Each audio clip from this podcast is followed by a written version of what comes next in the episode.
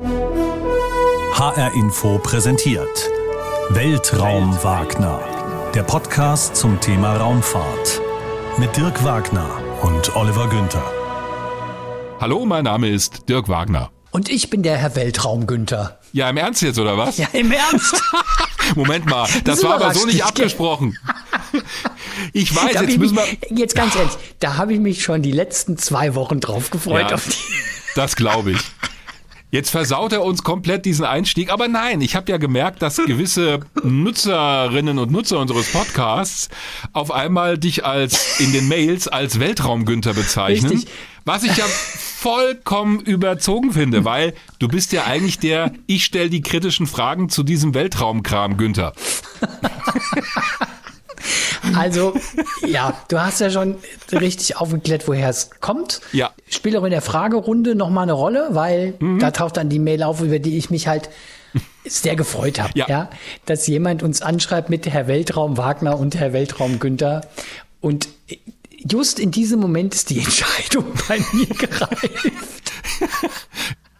Dass ich mich zumindest in dieser Folge Ja. mal anders vorstellen werde, nämlich mit meinem wahren Namen, Herr Weltraum Günther. So ist es. Und ich merke ja auch, ich habe einen positiven Einfluss auf dich. Das Ja, freut mich. unbedingt. Unbedingt, natürlich. Und deswegen bin ich da umso mehr dabei. Oliver Günther ist sein eigentlicher Name für die, die diesen Podcast zum ersten Mal hören. Und heute geht's bei uns um das Thema Weltraumtourismus, wie Jeff Bezos und Co. das All erobern. Das muss jetzt so einen kleinen Nachhall haben, denn als wir über den Titel gesprochen haben, hat Olli sofort gesagt, ja, Moment mal, erobern, stimmt ja nicht. Gut, den Weltraum zu erobern wäre auch ein nutzloses Unterfangen, denn der ist ja unendlich, das heißt, da hast du unendlich lange zu tun.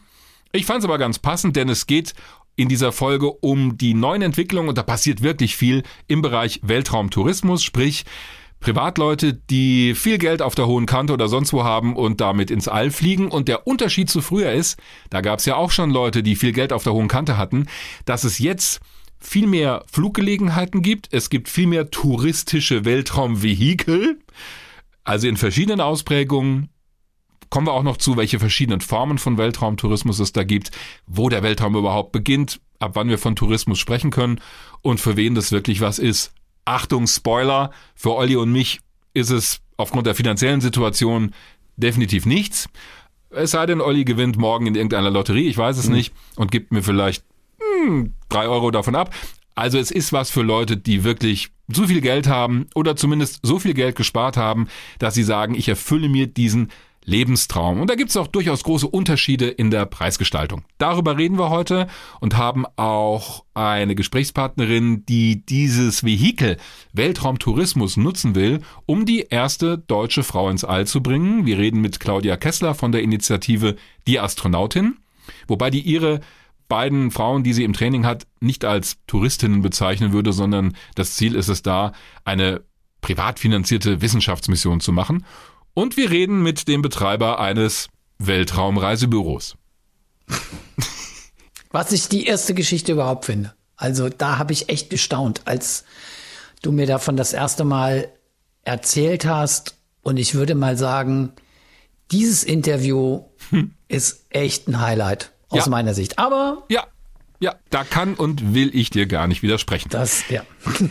Im Moment sind wir wirklich in einer total spannenden Phase und deswegen haben wir uns dieses Thema auch für diese Folge vorgenommen, denn zum einen kamen häufig Anregungen, dazu endlich mal was zu machen, aber zum anderen passiert jetzt, wo wir diesen Podcast aufnehmen, sprich dann vor allen Dingen im Juli dieses Jahres 2021, zumindest planmäßig sehr viel in dem Bereich. Da wollen sowohl Jeff Bezos, der Gründer von Amazon, als auch Richard Branson mit ihren jeweils selbst entwickelten beziehungsweise von ihren Firmen entwickelten Raumfahrzeugen ins All aufbrechen. Das sind sogenannte suborbitale Flüge. Erklären wir gleich noch, was die vom echten Raumflug, wenn wir es mal so wollen, um die Erde unterscheidet, vom orbitalen Raumflug. Das andere ist auch ein echter Raumflug. Das soll im Juli passieren. Jeff Bezos möchte am 20. Juli starten, Richard Branson möglicherweise früher, wobei ich da große Zweifel habe, weil die Entwicklung von seinem Spaceship Two dann doch mehr Verzögerungen mit sich gebracht hat, als alle das gedacht haben. Und dann wird in den Monaten drauf viel im Erdorbit passieren. Zum Beispiel soll im September mit einer SpaceX-Kapsel, also mit einer Crew Dragon, die privat gechartert wird, die erste private, die erste vollkommen private Raumfahrtmission starten. Da ist kein Andocken an die ISS geplant, wie das bei früheren Weltraumtouristen und Touristinnen war. Diese Kapsel wird nur drei Tage im Orbit bleiben, also autark fliegen. Aber an Bord dieser Inspiration 4 oder 4 genannten Mission wird der Milliardär Jared Isaacman sein. Der hat diesen Flug komplett gechartert, der kann sich das leisten. Es wird so von 55 Millionen Dollar gemunkelt, die so ein Chartern einer SpaceX Dragon Kapsel kostet. An Bord werden noch drei mit ja, wie soll man sagen, Mitreisende sein, darunter auch eine Assistenzärztin, Haley Arsenault vom St. Jude Kinderkrankenhaus, die hat selbst als junge Frau Krebs überstanden. Und deswegen wird das auch so als Charity-Mission dargestellt, denn die bekommt diesen Trip einfach gesponsort und die anderen Plätze wurden über eine Lotterie vergeben. Das Ziel war es auch Geld für dieses Kinderkrankenhaus, wo auch krebskranke Kinder behandelt werden und wo an Behandlungsmethoden geforscht wird, um das zu unterstützen. Und dann gibt's jede Menge weiterer geplanter Flüge über die Firma Axiom, die auch diese SpaceX-Kapseln chartert, private Flüge, dann auch zur Raumstation ISS. Russland bringt, so ist der Plan, im Oktober mit einer Soyuz-Kapsel eine Schauspielerin und einen Regisseur zur Raumstation, die dort oben Filmaufnahmen machen sollen. Tom Cruise hat ja auch vor, mit Hilfe einer SpaceX-Kapsel zu starten, um dort oben Filmaufnahmen zu machen. Also du siehst, da passiert eine ganze Menge und zwar viel mehr, als es in den letzten Jahren und Jahrzehnten gegeben hat. Da gab es auch schon Weltraumtourismus und es gab Projekte, die das nach vorne gebracht haben. Aber dass wir gleich zig Flüge haben, die geplant sind und die wahrscheinlich auch so stattfinden werden oder so ähnlich stattfinden werden, das ist doch neu. Das eröffnet neue Möglichkeiten. Aber Achtung, aber auch neue Probleme, finde ich. Und darüber werden wir diskutieren. Ja, wobei man schon mal irgendwie so ein bisschen auch wirklich aufpassen muss, was ist denn jetzt Weltraumtourismus? Also, mhm. ähm, du hast ja schon gesagt, das, was wir nachher auch im Interview haben, das Interview mit Claudia Kessler zu der Aktion Die Astronautin, das ist eigentlich für mich nicht Weltraumtourismus, das ist kommerzielle Raumfahrt, also privat finanzierte kommerzielle Raumfahrt. Ich finde auch Schauspieler und Regisseure ist für mich jetzt auch nicht klassischer Weltraumtourismus. Was ich aber interessant an dem Thema finde, ist jetzt mal über diesen Aspekt hinaus, dass sich jetzt halt da ein paar Superreiche mit ihren Milliarden Flüge ins All leisten können, ist dass irgendwie so Tourismus so aus meiner Sicht der nächste Schritt ist, im Hinblick auf eine weitere wirtschaftliche Nutzung des Weltraums, ja. Also es gibt ja tatsächlich schon auch Pläne und auch immer wieder Meldungen, dass man im Weltraum Hotels irgendwie bauen will. Ich habe jetzt heute noch mal eine Meldung gesehen, dass irgendjemand ein Hotel im Weltraum 2027 eröffnen will, in dem 400 Personen Platz haben wollen, die sogenannte Voyager-Station im erdnahen Orbit. Also ein Riesending mit Restaurants und Fitnessstudios und Kinos ja, und was ja, weiß ja. ich. Das hört sich irgendwie, ja, ich glaube ehrlich gesagt auch nicht so richtig dran, ja. Aber daran sieht man, es gibt immer weitergehende Pläne, das Weltall kommerziell zu nutzen und zwar wirklich in Bereichen, die wir hier so auf der Erde halt irgendwie als wirtschaftliche Betätigung kennen, Tourismus. Und diese Schritte werden immer konkreter. Auch wenn das mit dem Hotel mir noch ein bisschen weit weg erscheint. Ich bin sehr gespannt, ob es dann wirklich in sechs Jahren da oben rumschwebt. Ja, ja das ist ziemlich sportlich, vor allen Dingen in der Dimension, die du genannt hast, für 400 ja, Leute. Die Firma Axiom, die ich schon erwähnt habe, die jetzt diese SpaceX Crew Dragon Kapseln auf privater Basis verchartert. Die hat auch vor, ein Weltraumhotel zu bauen, so eine kleine Raumstation für ein paar Leute. Das halte ich für relativ realistisch und auch aus verschiedenen Gründen für sinnvoll. Ich bin eher skeptisch, was solche Flüge zur ISS angeht, die es ja auch in der Vergangenheit schon gab. Warum sollen da oben Touristen herumschwirren? Das ist ein Forschungslabor, das wir alle mitbezahlt haben mit unseren Steuergeldern. So eine private Infrastruktur, ja, warum nicht? Das kann auch durchaus ein neuer Wirtschaftszweig werden. Auch die Diskussion werden wir, glaube ich, noch mehrfach führen in dieser Folge, weil ich da doch ein bisschen den Skeptiker raushängen lasse und zwar, wie ich finde, auch gut begründet. Aber ich gebe dir recht, der Begriff Weltraumtourismus deckt nur eine Sparte ab. Private Raumfahrt ist da schon der passendere Begriff, weil es auch kommerzielle Flüge geben wird, vielleicht von der Industrie, die dort oben ihre Experimente machen will. Vielleicht gibt's wirklich mal sowas wie eine Produktion im Weltraum für bestimmte Materialien. Das wird aber nur funktionieren, wenn die wirklich so exklusiv und so begehrt sind, dass sich die gewaltigen Kosten rechtfertigen. Denn so günstig das auch inzwischen wird, ins All zu fliegen im Vergleich zu früheren Jahren, es sind doch noch gewaltige Kosten, die anfallen. Wie gesagt, so eine SpaceX-Kapsel zu chartern, 55 Millionen. Zum Teil wird da gesagt pro Sitzplatz, zum Teil für die gesamte Kapsel. Die rücken auch nicht so richtig raus mit ihren Kosten, aber das sind so die Hausnummern, über die wir reden. Da geht's um zig Millionen Dollar oder Euro für so eine Mission in die Erdumlaufbahn oder zur ISS. Aber selbst die NASA fördert das ja. Die redet übrigens immer von Private Astronauts, also privaten Astronauten und nicht von Weltraumtouristen. Und die hat auch eine Preisliste rausgegeben, die übrigens vor kurzem nochmal, wie wird das immer so schön in Schreiben von Versicherungen genannt, nach oben angepasst wird oder nur angepasst wird. Angepasst heißt dann meistens, die Kosten steigen. In diesem Fall war das so bei der NASA. Die verlangt zum Beispiel, nur damit du mal so einen Eindruck hast, für eine Mission auf der ISS, also wenn du, Olli Günther oder Weltraum Günther, tatsächlich mal zur ISS fliegen willst mit so einer privaten Kapsel, dann verlangt die NASA ungefähr 5 Millionen Dollar für die Zeit, in der sich die Crew um dich kümmert da oben. Ist so eine Pauschale. Dann nochmal 5 Millionen für die Planung des Ganzen, wohlgemerkt pro Person. Und dann hast du so zwischen 88.000 und 164.000 Dollar pro Tag für die Zusammenstellung der Fracht inklusive Essen und so weiter und den Transport zur ISS. Du willst ja vielleicht auch Experimente mitnehmen oder ein Fotoapparat.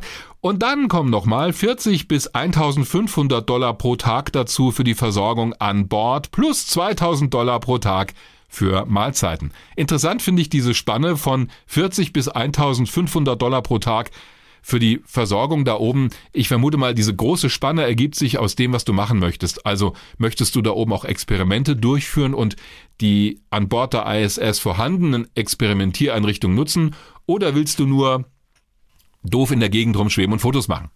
Naja, wenn ich Tourismus verbinde ich jetzt nicht so sehr Experimente. Ich dachte da eigentlich nicht an Experimente durchführen. Ich hatte da schon an eher an einen Hotelaufenthalt gedacht. Aber das ist dann halt schon extrem teuer, muss ich also. Warum bin ich jetzt so gar nicht überrascht? ist ja auch okay. Ich kann das auch übrigens damit ich da nicht falsch verstanden werde, total nachvollziehen, dass das unglaublich faszinierend sein muss, die Erde aus 400 Kilometern Höhe zu sehen oder auch nur aus 100 Kilometern Höhe. Von dort aus siehst du ja auch schon dieses dünne blaue Band der Atmosphäre, die Krümmung der Erdoberfläche, den schwarzen Weltraum darüber. Das müssen unvergessliche Eindrücke sein, wenn du das selbst mit eigenen Augen siehst. Das alleine hat natürlich schon einen Eigenwert mit diesem Eindruck. Und zwar nicht aufgrund eines Fotos oder einer Filmaufnahme, sondern aufgrund des persönlichen Eindrucks, damit zurück zur Erde zu kommen. Völlig klar. Aber ich wollte noch mal auf eine Sache zurückkommen, die mich vorhin so ein bisschen stutzig gemacht hat. Du hast nämlich gesagt, ja, Weltraumtourismus, wir müssen drüber reden, was heißt das? Was heißt denn Weltraumtourismus für dich? So ein bisschen ist es, glaube ich, schon klar geworden, ne?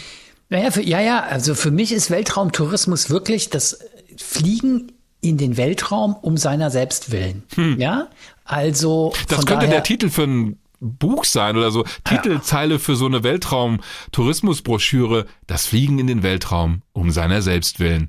Eine Kolumne von Oliver Weltraum, Günther. Ja, um dort zu sein. Ja, es hat offensichtlich für Jeff Bezos auch eine Riesenrolle. Ich meine, deshalb steckt er unfassbar viel Geld da rein, um offensichtlich dieses Erlebnis mal zu haben. Ja, ja. Also, weil das für ihn offensichtlich sehr hohen Stellenwert hat, hat diese Faszination, Realität werden zu lassen. Ja. Und das ist für mich das, was ich verbinden würde mit Weltraumtourismus. Mhm. Und nicht irgendwie dann noch Experimente machen oder irgendwie gucken, ob man vielleicht irgendwie, um sein Produkt billiger herstellen zu können, Teile der Produktion ins All zu verlagern. Das ist für mich dann tatsächlich wirklich kommerzielle Raumfahrt. Oder auch Aber mal einen Film da oben zu drehen. Auch ein Film da, weil du willst mit dem Film ja auch Geld machen, ja. Mhm. Also das ist für mich kommerzielle Raumfahrt.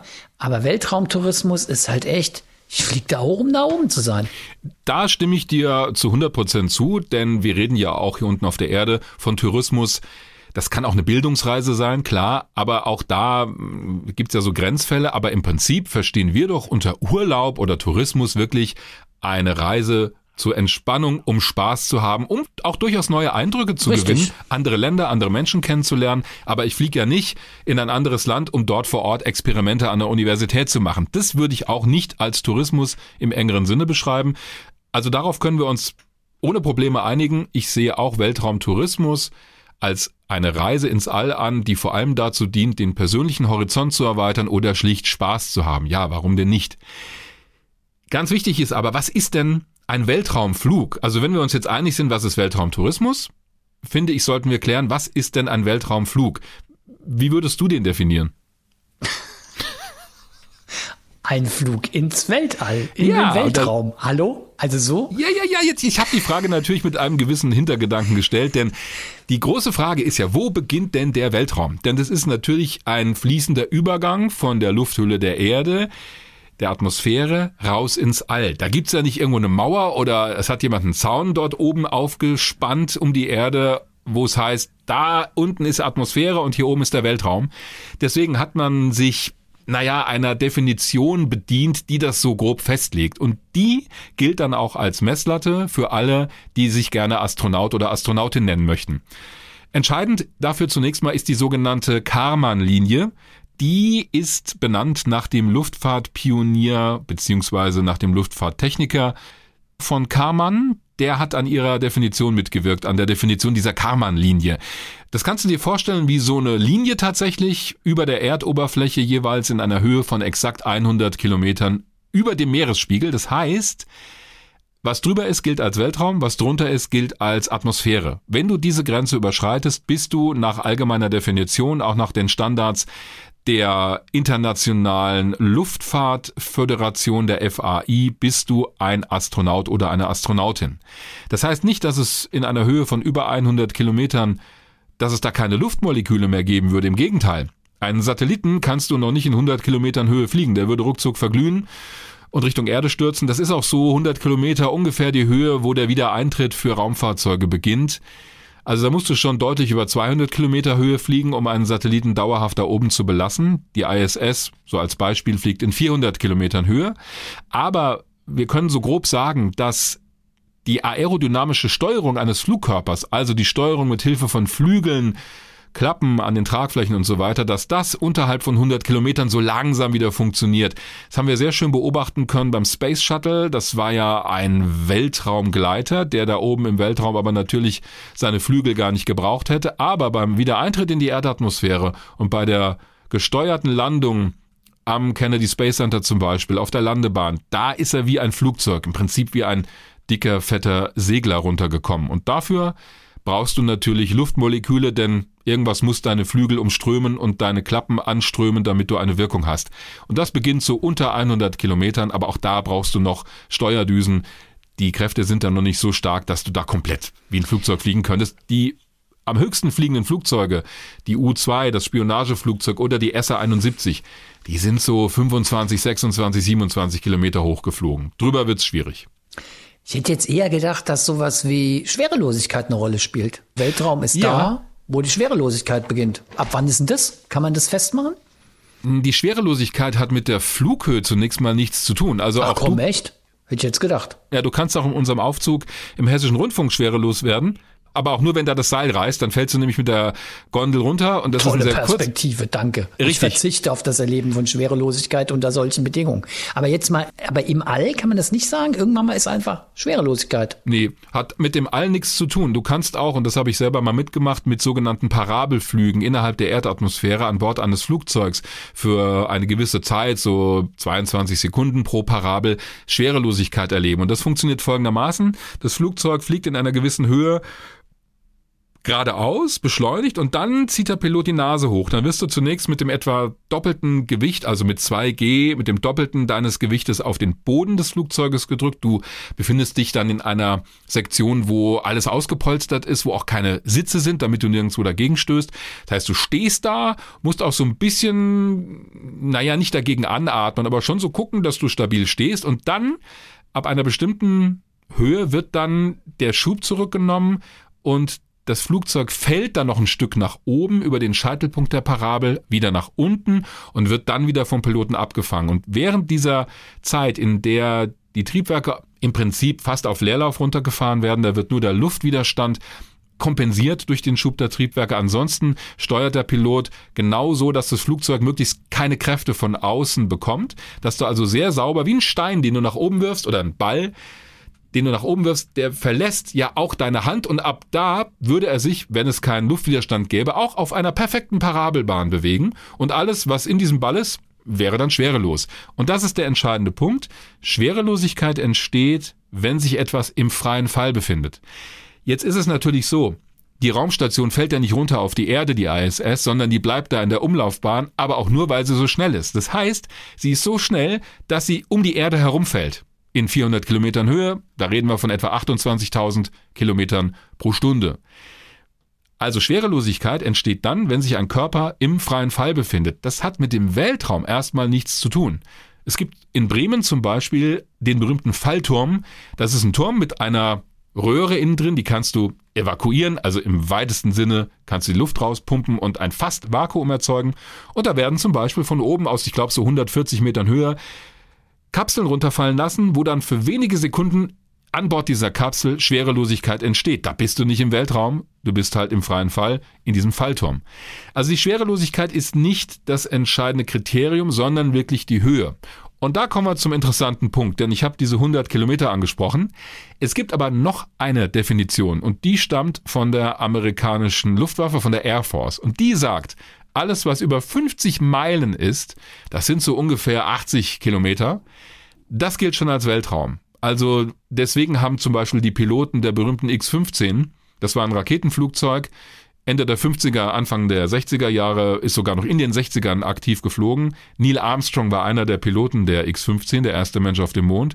Und da gab es Flüge, die sind eben deutlich über 50 Meilen gegangen. Und alle, die diese Flüge absolviert haben, haben danach die sogenannten Astronaut Wings bekommen. Das ist ja so ein Abzeichen, Astronautenflügel und damit bist du offiziell Astronaut. Und deswegen wird auch bei diesen touristischen Flügen, vermute ich mal, ab 50 Meilen gesagt, ja, du bist Astronaut. Was übrigens damit zu tun hat, dass nicht alle Vehikel diese 100 Kilometer schaffen werden. Jetzt sind wir eigentlich schon mittendrin in der Diskussion, was ist eigentlich ein Weltraumflug und was nicht. Ich sag dir mal, was keiner ist, denn auch das Angebot gibt es. Eine Firma in den USA verkauft jetzt gerade die ersten Tickets und nimmt Reservierungen entgegen. Die werden dich mit einem Ballon, also mit einer Kapsel und einem großen Ballon drüber auf etwa 30 Kilometer Höhe bringen, vielleicht auch höher, hängt immer von den atmosphärischen Bedingungen ab.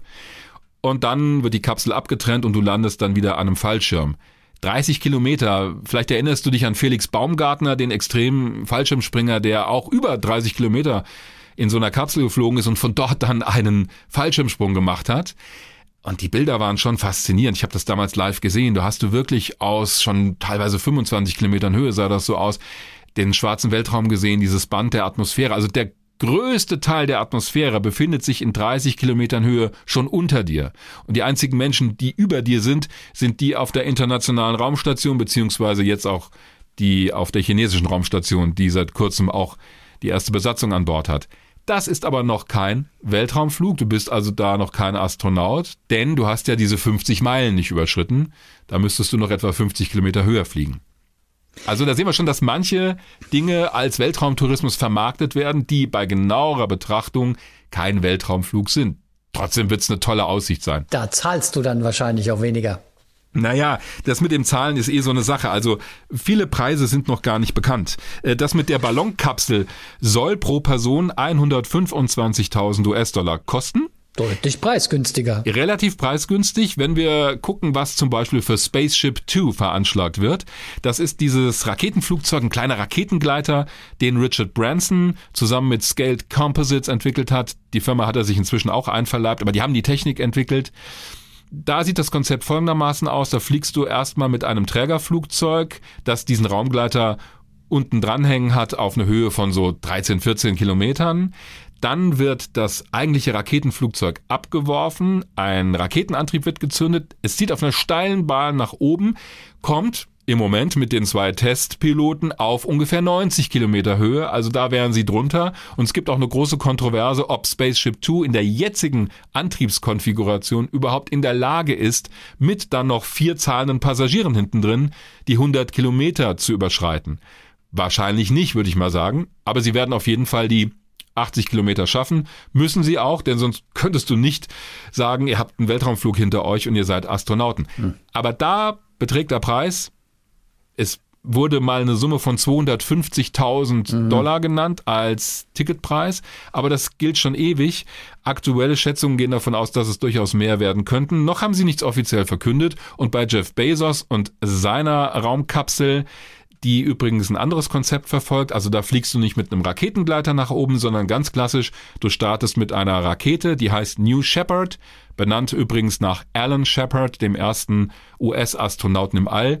Und die Rakete heißt deshalb so, weil die im Prinzip das Flugprofil nachahmt, das der im Mai 1961 auch gemacht hat, nämlich mit einer Rakete starten, auf so drei, vierfache Schallgeschwindigkeit beschleunigen. Startbeschleunigung übrigens bei all diesen Flügen so zwischen drei und vier G. Kann man also gut aushalten mit ein bisschen Training, zumal du auch auf dem Rücken liegst und die Beschleunigung äh, von hinten auf dich wirkt und eben nicht wie bei einer Achterbahn mal rechts, links, oben, unten. Ist also wesentlich besser zu ertragen.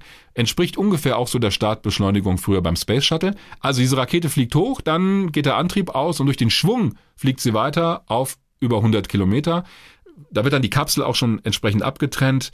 Die fliegt über den Scheitelpunkt der Bahn und plumpst dann wieder runter am Fallschirm. Der Flug ist dann wesentlich kürzer als mit so einem Spaceship 2, weil du ja beim Spaceship noch den Flug mit dieser Düsenmaschine auf ungefähr 13, 14 Kilometer hast. Aber die wollen mit dieser New Shepard Rakete über 100 Kilometer kommen. Da kennen wir aber noch nicht die Preise. Es wurde jetzt, im Juli will er ja zum ersten Mal starten mit seinem Bruder und mit einem Touristen, wie auch immer du es nennen willst. Dieser Platz wurde versteigert für, bitte festhalten, 28 Millionen Dollar, umgerechnet 25 Millionen Euro etwa. Also da hättest du schon ungefähr das halbe Ticket zur ISS an Bord von so einer Dragon-Kapsel oder für einen Flug in der Erdumlaufbahn. Und da, das müssen wir wirklich noch unterscheiden. Was ich jetzt geschildert habe mit Richard Branson und Virgin Galactic, mit seinem Spaceship Two oder mit Jeff Bezos und seiner New Shepard, das sind sogenannte suborbitale Flüge. Warum heißen die so? Keine Ahnung. Wahrscheinlich, weil sie nicht so richtig nicht so richtig ins All gehen, sondern nur so. Ja, das lasse ich halb. gelten. Na, sie gehen schon ins All, aber sie gehen. Ich meine, so knapp drüber über diese Linie. Also über diese Karman-Linie oder bleiben sogar noch drunter. Naja, das ist, ist aber wurscht. Selbst, selbst wenn die auf 400 Kilometer hochgehen würden und wieder runterplumpsen, wären es immer noch suborbitale Flüge, selbst Nein, auf 1000 halt, Kilometer. Ich weiß es, ich weiß es. Ich weiß es. Ja, jetzt habe ich dir aber auch schon 30.000 Tipps Nein, ja, du hast es noch nicht gesagt die bleiben ja nicht im Orbit, also die, die haben ja keine, wie nennt man das, orbitale Flugkurve, sondern die fliegen ja hoch und kommen eigentlich gleich wieder, also fallen quasi, natürlich fallen sie nicht, aber fallen quasi wieder zur Erde zurück. Genau, was die machen, ist im Prinzip ah. die Perfektionierung des Parabelfluges. So ja. wie mit dem Flugzeug. Das war jetzt die wissenschaftliche Ausdrucksweise. Naja, es war auch die korrekte, denn das Entscheidende Danke, dabei. das merke ich mir. Ja, das ist auch völlig in Ordnung. Das Entscheidende dabei ist die Geschwindigkeit. Du brauchst für so einen suborbitalen Flug ungefähr Mach 3, Mach 4, irgendwas um die 4000 Kilometer pro Stunde. Das reicht aus, um den Schwung zu bekommen und die Geschwindigkeit, die dich dann auf über 100 Kilometer hochsteigen lässt und du fällst wieder zurück zur Erde. Das ist im Vergleich zur Orbitalgeschwindigkeit, zur Umlaufgeschwindigkeit eine ganz andere Hausnummer. Da brauchst du fast das Zehnfache, also 28.000 Kilometern pro Stunde für eine niedrige Erdumlaufbahn. Das bedeutet, Du brauchst wesentlich mehr Antriebsenergie. Du brauchst eine größere Rakete. Du brauchst vor allen Dingen einen richtigen Hitzeschutz, einen richtigen Hitzeschild, der dich beim Wiedereintritt in die Atmosphäre schützt. Diese suborbitalen Raumflugzeuge oder auch Kapseln haben natürlich auch einen Hitzeschutz dran, aber der muss wesentlich weniger aushalten. Also der kann sogar so sein, dass die Hitze von der Struktur aufgenommen wird, wohingegen du bei einer echten Raumkapsel oder bei einem Space Shuttle entweder diese berühmten Kacheln brauchst oder einen Abschmelzschutzschild. Das heißt, da kokelt dann die äußere Schicht des Hitzeschildes weg und dadurch wird die Energie abgebaut und der Rest des Raumschiffes gekühlt. Und deswegen kostet das auch viel mehr und deswegen ist es viel schwieriger technisch. Mal was ganz anderes. Ja, bitte. Also, wenn du in Urlaub fährst, ja? Ja. Sagen wir mal auf die Kanaren oder so. Was überlegst du dir da vorher? Na, was ich mitnehmen muss, was ich packen muss, Genau. was das Ganze kostet. Möglicherweise auch, ob du Ja. dich impfen lassen musst, wenn du irgendwie, was weiß ich, nach Afrika oder so. So, Frage ist, ähm, hast du ja schon angedeutet, also beim Start dieser suborbitalen Flüge hast du einen G-Wert, eine G-Belastung, die noch verträglich ist. Trotzdem kann ich einfach, wenn ich die Kohle hätte, als Herr Weltraum Günther, mich anmelden, sozusagen zum Startplatz gehen, mich mit meinem Köfferchen irgendwie in die Rakete setzen und ab geht's. Oder muss ich einen Raumanzug tragen? Muss ich möglicherweise mir auch einen Helm aufsetzen, weil es mit der Sauerstoffversorgung nicht so ganz optimal und irgendwie easy läuft? Wie ist denn das so für mich als Weltraumtourist, wenn ich bei so einem suborbitalen Flug, also ich denke jetzt schon über die Karman-Linie, das andere erscheint mir doch sehr discountmäßig zu sein, ja. Wenn ich darüber will. Also, ich muss wahrscheinlich auch ein Training oder so, oder ist das noch alles so im Bereich von geht so? Es kommt drauf an, was du machst. Also bei den suborbitalen Flügen ist es schon relativ überschaubar. Auch da gibt's ein mehrtägiges Training. Natürlich, damit du weißt, wie du dich an Bord zum Beispiel von einem Spaceship Two verhältst. Also das ist über ein paar Tage angelegt mit dann dem großen Flug am Ende. Du trägst auch da so eine Art Raumanzug, also ein Flight Overall mit einem Helm. Auch an Bord dieser Jeff Bezos Kapsel wird das so sein, aber das ist nicht vergleichbar mit dem, was du beim orbitalen Raumflug machen musst. Da ist das Training viel aufwendiger. Da musst du zum Beispiel auch dich mit der Schwerelosigkeit arrangieren und zwar länger, als es bei so einem suborbitalen Flug ist. Da sind es ein paar Minuten, aber wenn du mit so einer SpaceX-Kapsel drei Tage um die Erde fliegst, bist du auch halt auch drei Tage schwerelos. Da musst du auch trainieren, wie gehe ich an Bord auf Toilette. Was mache ich bei Notfällen? Also das ist bei einer orbitalen Kapsel schon wesentlich ausgeprägter das Training als bei einem suborbitalen Flug. Auch bei den suborbitalen Flügen bei Spaceship Two wird natürlich vorne ein Pilot und auch noch ein Co-Pilot möglicherweise sitzen und dann hinten vier zahlende Passagiere. So ist es im Moment vorgesehen. Bei einer orbitalen Mission wird immer auch ein professioneller Astronaut dabei sein. Deswegen unterhält ja auch SpaceX ein eigenes Astronautenkorps oder Axiom, auch diese Firma, die diese Flüge anbietet, wird immer einen professionellen Astronauten da an Bord haben. Das ist auch bei den russischen Soyuz-Kapseln so, die zur ISS fliegen. Also die Schauspielerin, die russische und der Regisseur wird dann immer einen professionellen Kosmonauten an Bord der Kapsel haben. Mehr passen auch nicht rein. Drei Plätze gibt's in der Soyuz, denn der Kommandant muss diese Mission fliegen. Das könnten die beiden anderen gar nicht und das könnten sie auch nicht mit dem rudimentären Training, das sie absolvieren. Das ist übrigens anders als bei professionellen Astronauten, auch europäischen, die mit der Soyuz fliegen. Die bekommen, wenn sie als Bordingenieur dort an Bord sind, beim Flug zur ISS bekommt jeder eine Rolle zugewiesen, dann sind sie auch mit den Systemen der Soyuz vertraut und könnten die im Zweifel sogar an die ISS andocken. Das wird trainiert. Klar, wenn nämlich einer mal an Bord ein Problem hat.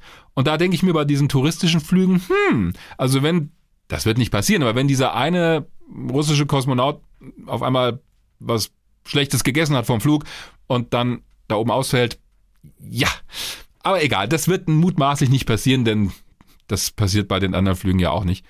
Aber um deine Frage zu beantworten, also da musst du auch ein Überlebenstraining machen, denn so eine Raumkapsel kann auch mal irgendwo landen, mitten in der kasachischen Steppe oder, also da gehen sie sowieso runter, aber vielleicht an einem Ort, wo erstmal der Helikopter stundenlang braucht. Oder du gehst irgendwo in Sibirien nieder. Wäre dann blöd, wenn du kein Überlebenstraining hast. Diese suborbitalen Flüge, da ist allein durch die Flugbahn vorgegeben, dass du relativ nah am Startort wieder runterkommst.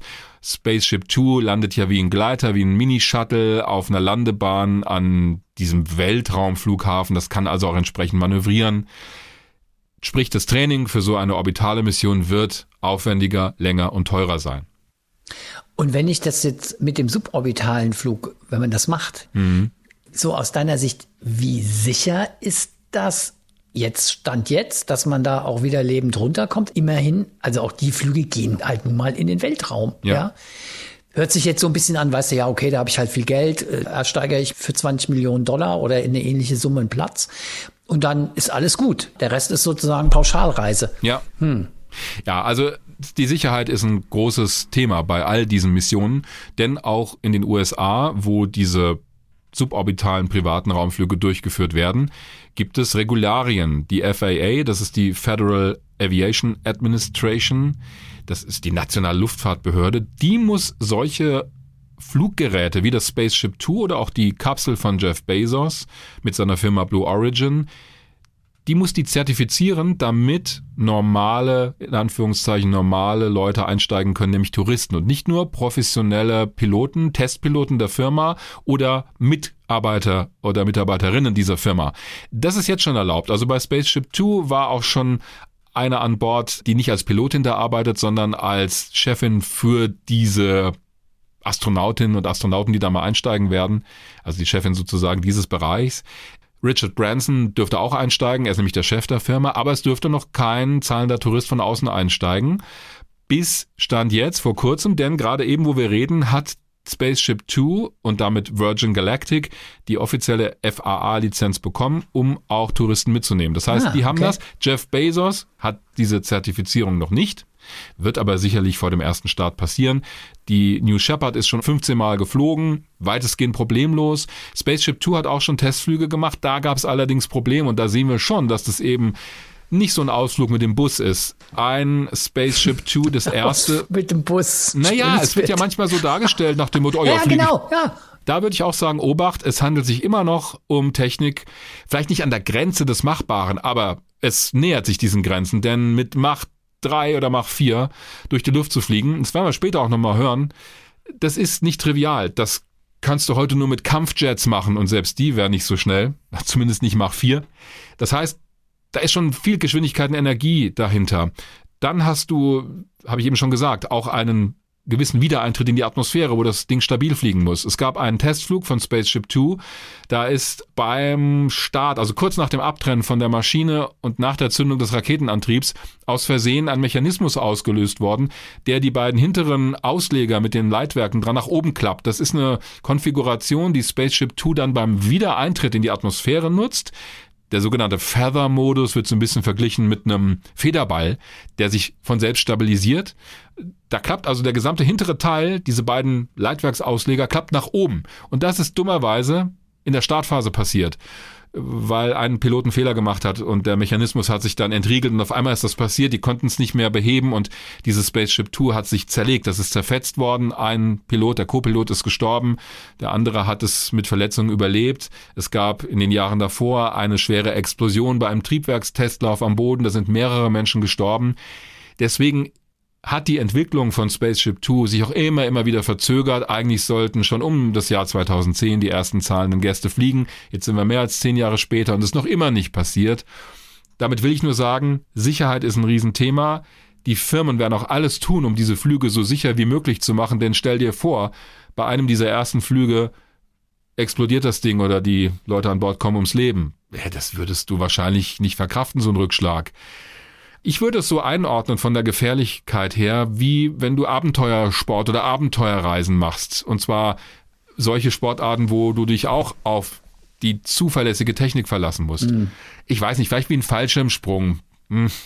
Ein bisschen schwer, mhm. das einzuordnen, ja. aber so in diese Kategorie würde ich es einordnen. Ich würde es nicht einordnen in die Kategorie ein Flug nach Mallorca. Aber auch nicht so super gefährlich. Also Fallschirmsprung ist ja in der Regel ja, vielleicht ist Fallschirmsprung tatsächlich nicht ganz das passende Beispiel, aber so die Kategorie. Mhm. Es wird schon gefährlicher sein, aber die Firmen werden alles tun, um das Risiko zu minimieren. Die wollen ja auch ein Geschäft machen. War denn jemand schon mal als Weltraumtourist im All? Also hat da jemand überhaupt schon mal Erfahrung mitgemacht, oder? Ja, es gibt mehrere. Und diese Weltraumtouristen und Touristinnen sind tatsächlich alle mit ja, normalen Raumschiffen, nämlich mit Soyuz-Kapseln, zur internationalen Raumstation geflogen. Der erste Weltraumtourist der Menschheit war Dennis Tito oder Dennis Tito, amerikanischer Unternehmer. Der ist im April 2001 zur ISS gestartet, war dort eine Woche an Bord und ist im Prinzip in der Gegend rumgeschwebt. Also der hat nicht viel gemacht. 20 Jahre her, 2001. Ja. So alt ist der Pionier des Weltraumtourismus gewesen, oder? Wenn wir es ganz genau nehmen und etwas haarspalterisch werden wollen, gab es sogar schon im Jahr 1990 den ersten Weltraumtouristen. Da ist nämlich der Japaner Toyohiro Akijama an Bord einer Soyuz-Kapsel zur damaligen russischen Raumstation Mir geflogen, war da eine gute Woche und hat natürlich auch eine Dokumentation drüber gemacht.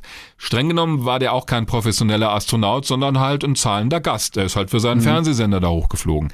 Aber so richtig touristisch wir haben ja vorhin gesagt, was wir so als Weltraumtourismus bezeichnen, das war Dennis Tito. Es folgten noch mehrere Touristen und auch eine Weltraumtouristin, nämlich Anousheh Ansari im Jahr 2006.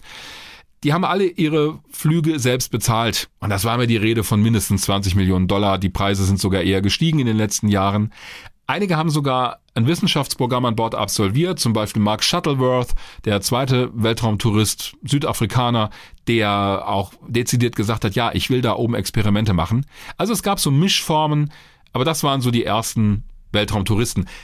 Den ersten privaten Flug über diese 100 Kilometer, der ist im Jahr 2004 gelungen. Es gab da den sogenannten Ansari X Prize. Das war ein Wettbewerb Mitte der 90er gestartet in den USA, gesponsert von der X Prize Foundation, deswegen hieß es auch X Prize. Da war es das Ziel, dass private Firmen zum ersten Mal vollständig selbstfinanziert eine Raumkapsel oder ein Raumflugzeug bauen, um so einen suborbitalen Flug über 100 Kilometer zu machen. Am Ende sind sie alle gescheitert, bis auf eines, und das war Scaled Composites, die Firma, die jetzt auch Spaceship Two entwickelt hat.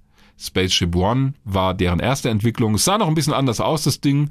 Im Prinzip, naja, nicht so ästhetisch, wie ich fand, eher wie so eine ja, dicke Pfeilspitze mit zwei Flügelauslegern hinten dran. Aber damit ist es gelungen, im Oktober 2004 innerhalb von zwei Wochen diesen Flug mit demselben Fluggerät auf eine Höhe von mehr als 100 Kilometern zu machen, mit einem Piloten an Bord. Und das Raumschiff musste in der Lage sein, mindestens zwei weitere Passagiere zu tragen. Also da mussten halt zwei Sitze an Bord sein. Mhm. Das hat geklappt und daraus ist dann Spaceship Two entstanden. Übrigens, das muss ich noch kurz zum Besten geben. Mein Lieblingsprojekt in diesem ganzen X-Prize, da gab es so viele Papiertiger, war das Projekt Kitten, also K-I-T-T-E-N geschrieben. Das war äh, der Plan eines Do-it-yourself-Raumflugzeuges, also ein Bausatz. Du baust ja selber dein eigenes Raumflugzeug zusammen, sollte über 200 Kilometer hoch fliegen. Für drei Leute insgesamt, ja, für so einen Wochenendausflug. Selbst gebaut, also Bausatz. Ganz ehrlich, die Idee war mh, mm, wenig seriös. Äh, völlig überraschend ist dir nichts geworden. Aber es gab einen Plan oder sowas. Also es gab so einen Konstruktionsplan, gab es schon oder sowas. Wenn ja, es gab bunte Grafiken. Ja. Aber wurde trotzdem eingereicht bei diesem Preis. Naja, und es gab ja auch Geschichten in den 60ern, also wenn du fragst, so die ersten Weltraumtouristen. Es gab Ende der 60er ja so eine Weltraum-Euphorie. 1968 kam 2001 Odyssey im Weltraum in mm. die Kinos dieser Stanley berühm Kubrick. berühmte ja. Film von Stanley Kubrick. Und da hat Pan Am, damals eine große weltweit führende amerikanische Fluggesellschaft, gesagt, Mensch, super, denn in diesem Film tauchte auch ein Shuttle auf mit dem Pan Am Logo, das zu so einer Raumstation fliegt. Und da haben die gesagt, ja cool, also die Entwicklung ist so, wir landen demnächst auf dem Mond und alle waren total euphorisch. Da haben die wirklich schon ja, wenn man so will, Tickets verkauft oder Reservierungen für die ersten kommerziellen Flüge zum Mond. Das war natürlich nicht so ganz ernst gemeint, aber es gab wirklich den First Moon Flights Club von Pan Am. Und da hast du so eine Karte bekommen, Scheckkartengröße mit deinem Namen drauf.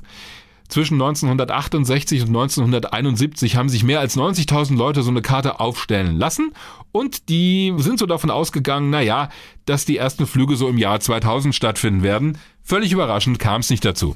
Und Pan Am ist inzwischen pleite, gibt's nicht mehr. Finde es aber eine witzige Idee, ehrlich gesagt. Also. Finde ich auch. Was war das? Der First Moon Flight Club. Das gefällt mir. Finde ich originell, Hättest gesagt. du dir wahrscheinlich sofort geholt. Finde die Karten hm, auch. Auch wieder so eine Frage des Preises, gell? Ja, nicht nur des Preises. Wenn so ein Ticket auch wieder jetzt zwei Millionen hinnehmen wäre ich wahrscheinlich raus gewesen. Ja, und die Entwicklung damals, es gab damals noch keine private Raumfahrt. Und das ist der große Unterschied zu damals. Heute haben wir eben diesen großen Bereich der nicht nur kommerziellen, sondern auch privat organisierten Raumfahrt, dass wirklich Firmen, und zwar jenseits der NASA, die natürlich auch von NASA-Aufträgen profitieren oder profitiert haben, aber dass die es schaffen, eine eigene Infrastruktur aufzubauen, mit der sie sagen können, wir schießen dich ins All. Und das bleibt nicht bei einem Wunschgedanken, sondern die machen das wirklich. Wir haben uns aber gesagt, wir wollen eben nicht nur über dieses ganz enge Feld des Weltraumtourismus reden, sondern auch über die Möglichkeiten, die sich aus dieser Euphorie eröffnen. Und deswegen haben wir mit Claudia Kessler gesprochen. Die hat die Initiative Die Astronautin gegründet. Macht das auch schon seit vielen Jahren. Und das Ziel ist es, die erste deutsche Frau ins All zu bringen. Und zwar nicht etwa im Rahmen einer offiziellen ESA-Mission, sondern wirklich privat finanziert. Dafür trainieren gerade zwei Frauen, nämlich Insa Thiele-Eich, das ist die Tochter des deutschen ESA-Astronauten Gerhard Thiele, und die Astrophysikerin Susanna Randall, die trainieren im Moment für diese Mission, die aber noch nicht finanziert ist, werden wir auch gleich hören. Aber das Projekt ist spannend und hat immer wieder auch für Aufmerksamkeit gesorgt. Frau Kessler, bevor wir noch auf die ganzen Hintergründe kommen, aber was ist denn genau das Ziel Ihrer Initiative? Was wollen Sie erreichen? Ja, unser Ziel ist, die erste deutsche Frau ins All zu bringen, denn es waren bisher elf deutsche Männer im All und noch keine deutsche Frau. Das wollen wir ändern, denn äh, wir finden es einfach wichtig, für Deutschland, zum einen als Vorbildfunktion für die Frauen, ähm, zum anderen für die Gleichberechtigung natürlich auch, aber auch für die Forschung im All, gerade für die medizinische Forschung. Sie wollen ja diese Frau mit Hilfe einer privat gecharterten Raumkapsel ins All bringen auf die internationale Raumstation. Wie soll denn diese Mission konkret ablaufen? Wir haben die zwei Astronautinnen bisher trainiert. Die haben ihr Basistraining abgeschlossen und äh, wir haben zusammen mit der Firma Axiom in USA, die ja private Flüge zur ISS anbietet, über die Firma haben wir eine Reservierung für einen Flug zur ISS mit der SpaceX-Kapsel und dann zehn Tage Aufenthalt auf der ISS zu Forschungszwecken. Und die Reservierung ist im Augenblick so ungefähr für Mitte 22. Das verschiebt sich natürlich immer wieder, weil das abhängig ist von der Finanzierung der Mission, die ja bisher leider nicht gesichert ist. Also Sie nutzen dieses Vehikel private Raumfahrt, um diese Mission zu ermöglichen, wenn Sie denn das Geld zusammen haben. Und ich glaube, das ist gerade schon klar geworden. Das soll ja kein Sightseeing-Ausflug ins All werden, sondern eine wissenschaftliche Mission. Also gibt es da auch ein entsprechendes Programm an Experimenten, das Sie vorbereiten? Ja, genau. Es gibt ein wissenschaftliches Programm. Ähm, das wird sich in erster Linie um die medizinische Forschung am Körper der Frau im All drehen, weil der Körper der Frau ja im All genauso anders funktioniert wie am Boden auch. Also Männer und Frauen sind da sehr unterschiedlich. Das merkt man ja immer mehr erst so richtig. Und Thema Gendermedizin ist ja noch relativ neu. Und da geht es um die Untersuchung der Augen, da geht es um die Untersuchung der Hautveränderungen, da geht es um das Schweißverhalten, um das Gleichgewichtsorgan, um Herz-Kreislauf-System, aber natürlich auch um Dinge wie Hormone und ja, wie funktioniert das alles so unter der Schwerelosigkeit? Das finde ich sehr interessant, Frau Kessler, was Sie da sagen, dass männliche und weibliche Körper im All, also in Schwerelosigkeit, anders reagieren. Haben Sie ein konkretes Beispiel, wo man das möglicherweise sogar schon festgestellt hat? Ja, die NASA hat das, da gibt es so ein ganzes Chart von der NASA, verschiedene Organe, die anders sind. Männer werden zum Großteil schneller kurzsichtig in der Schwerelosigkeit als Frauen. Mhm. Mhm. Und nicht nur in der Schwerelosigkeit, ich muss es für meinen Fall bestätigen, es ging auch ganz ohne Weltraumausflug. Das ist, man hat leider noch nicht verstanden, was da genau passiert. Also man weiß nur, dass es passiert. Mhm. Gut, Frauen kriegen genauso wie am Boden auch im All schneller mal eine Blasenentzündung. Das ist ein klassisches Frauenthema. Frauen kriegen auch schneller Osteoporose, was ja gerade auch am Boden in der Altersforschung dann ein ganz wichtiges Thema ist. Und da hat man eben viel bisher auch nur dann an Männern getestet. Da geht es ja wirklich dann auch um die Therapie am Boden danach. Und Osteoporose tritt ja in der Schwerelosigkeit sehr schnell auf, weil die Muskeln nicht so belastet werden und dann auch das Kalzium in den Knochen sich schneller abbaut. Ist zum Glück regenerativ, das heißt, es baut sich auch alles wieder an, wenn man am Boden ist. Ich nehme mal an, dass Sie diese Experimente nicht alle alleine entwickeln. Gibt es auch Forschungseinrichtungen, die da mit an Bord sind? Ja, das DLR ist damit an Bord, die Charité in Berlin ist damit an Bord und von der Uniklinik in München die Frau Professor Kichle, die eben speziell auch die Hormonforschung betreiben wird, weil es mhm. geht ja auch mal drum, wenn wir auf lange Sicht irgendwann dann mal vielleicht doch den Mars bevölkern wollen, dann sollten wir ja auch mal anfangen, darüber nachzudenken, wie wie das denn, ob das denn überhaupt möglich ist, sich auch im All fortzupflanzen. Und Wer bekommt dann eigentlich die Daten? Denn das ist ja am Ende eine privat finanzierte Mission, wenn alles klappt. Also werden die Daten dann auch nur bestimmten Organisationen zur Verfügung stehen oder machen Sie die dann einfach öffentlich? Ja, wir wollen natürlich, und daran sind wir ja auch schon seit langem dran, die Bundesregierung davon überzeugen, dass nach elf deutschen Männern auch die erste deutsche Frau zumindest das Flugticket ins All auch staatlich finanziert bekommt. Und dann stehen die Daten natürlich auch allen Wissenschaftlern zur Verfügung. Mhm. Aber nur dann, wenn ich Sie richtig verstehe. Oder auch, wenn es keine staatliche Unterstützung Nö, gibt? Wenn es privat ist, dann äh, natürlich dem, der es finanziert. Okay, klar. gut, weil das ist dann auch ein Teil wahrscheinlich ja. des Finanzierungsmodells, gell? Ja. Also, dass man ja, dann auch Daten gut, exklusiv ähm, bekommt. Ja, genau, wobei damit wahrscheinlich nicht 50 Millionen zu finanzieren sind. Mhm. Lassen Sie uns mal ganz kurz gucken auf Ihre beiden Astronautinnen. Sie haben ja schon gesagt, die sind im Moment im Training. Mhm. Ähm, wie viele Bewerberinnen gab es denn und nach welchen Kriterien haben Sie denn diese beiden Frauen, die jetzt in dem Trainingsprogramm sind, die das absolvieren, ausgewählt? Es gab über 400 Bewerberinnen als ich 2016 die Stelle ausgeschrieben habe für die hm. erste deutsche Astronautin. Ganz schön viel. Ganz schön viel, ja. Ja, genau. Das haben auch alle so gesagt. Nachdem man mir ja vorher gesagt hatte, dass es in Deutschland keine Frauen gibt, die dafür geeignet sind. Und dann haben wir die gleichen Kriterien verwendet wie die ESA auch. Ich bin ja selbst schon sehr, sehr lange in der Raumfahrt tätig und habe da auch viele Netzwerkverbindungen. Darüber haben wir uns die Kriterien verschafft, die die ESA 2008 angewendet hatte. Durch die Hintertür sozusagen.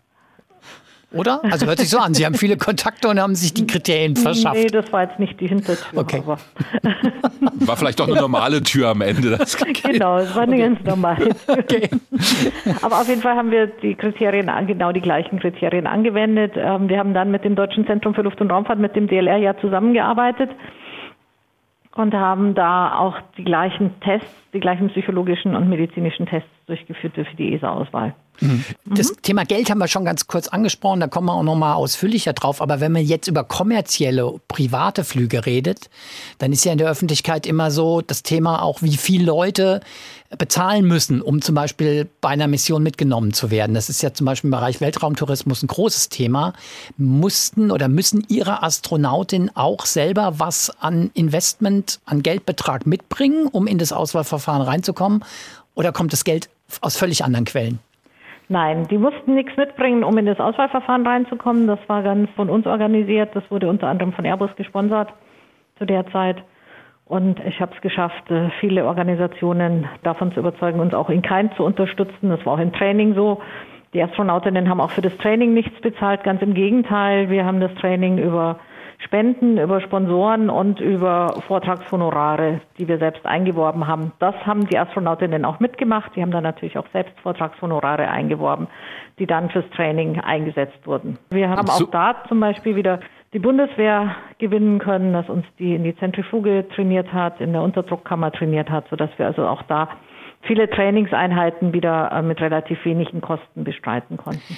Als Sie eben formuliert haben, Sie haben es geschafft, viele Partner zu bekommen, habe ich so ein leichtes Seufzen gehört. War das schwer, diese Partner zu akquirieren? Weil an den Namen, die Sie jetzt genannt haben, hört man ja schon, Sie haben nicht nur namhafte, sondern auch relativ viele Partner gewinnen können für Ihr Projekt. Ja, natürlich ist es schwer.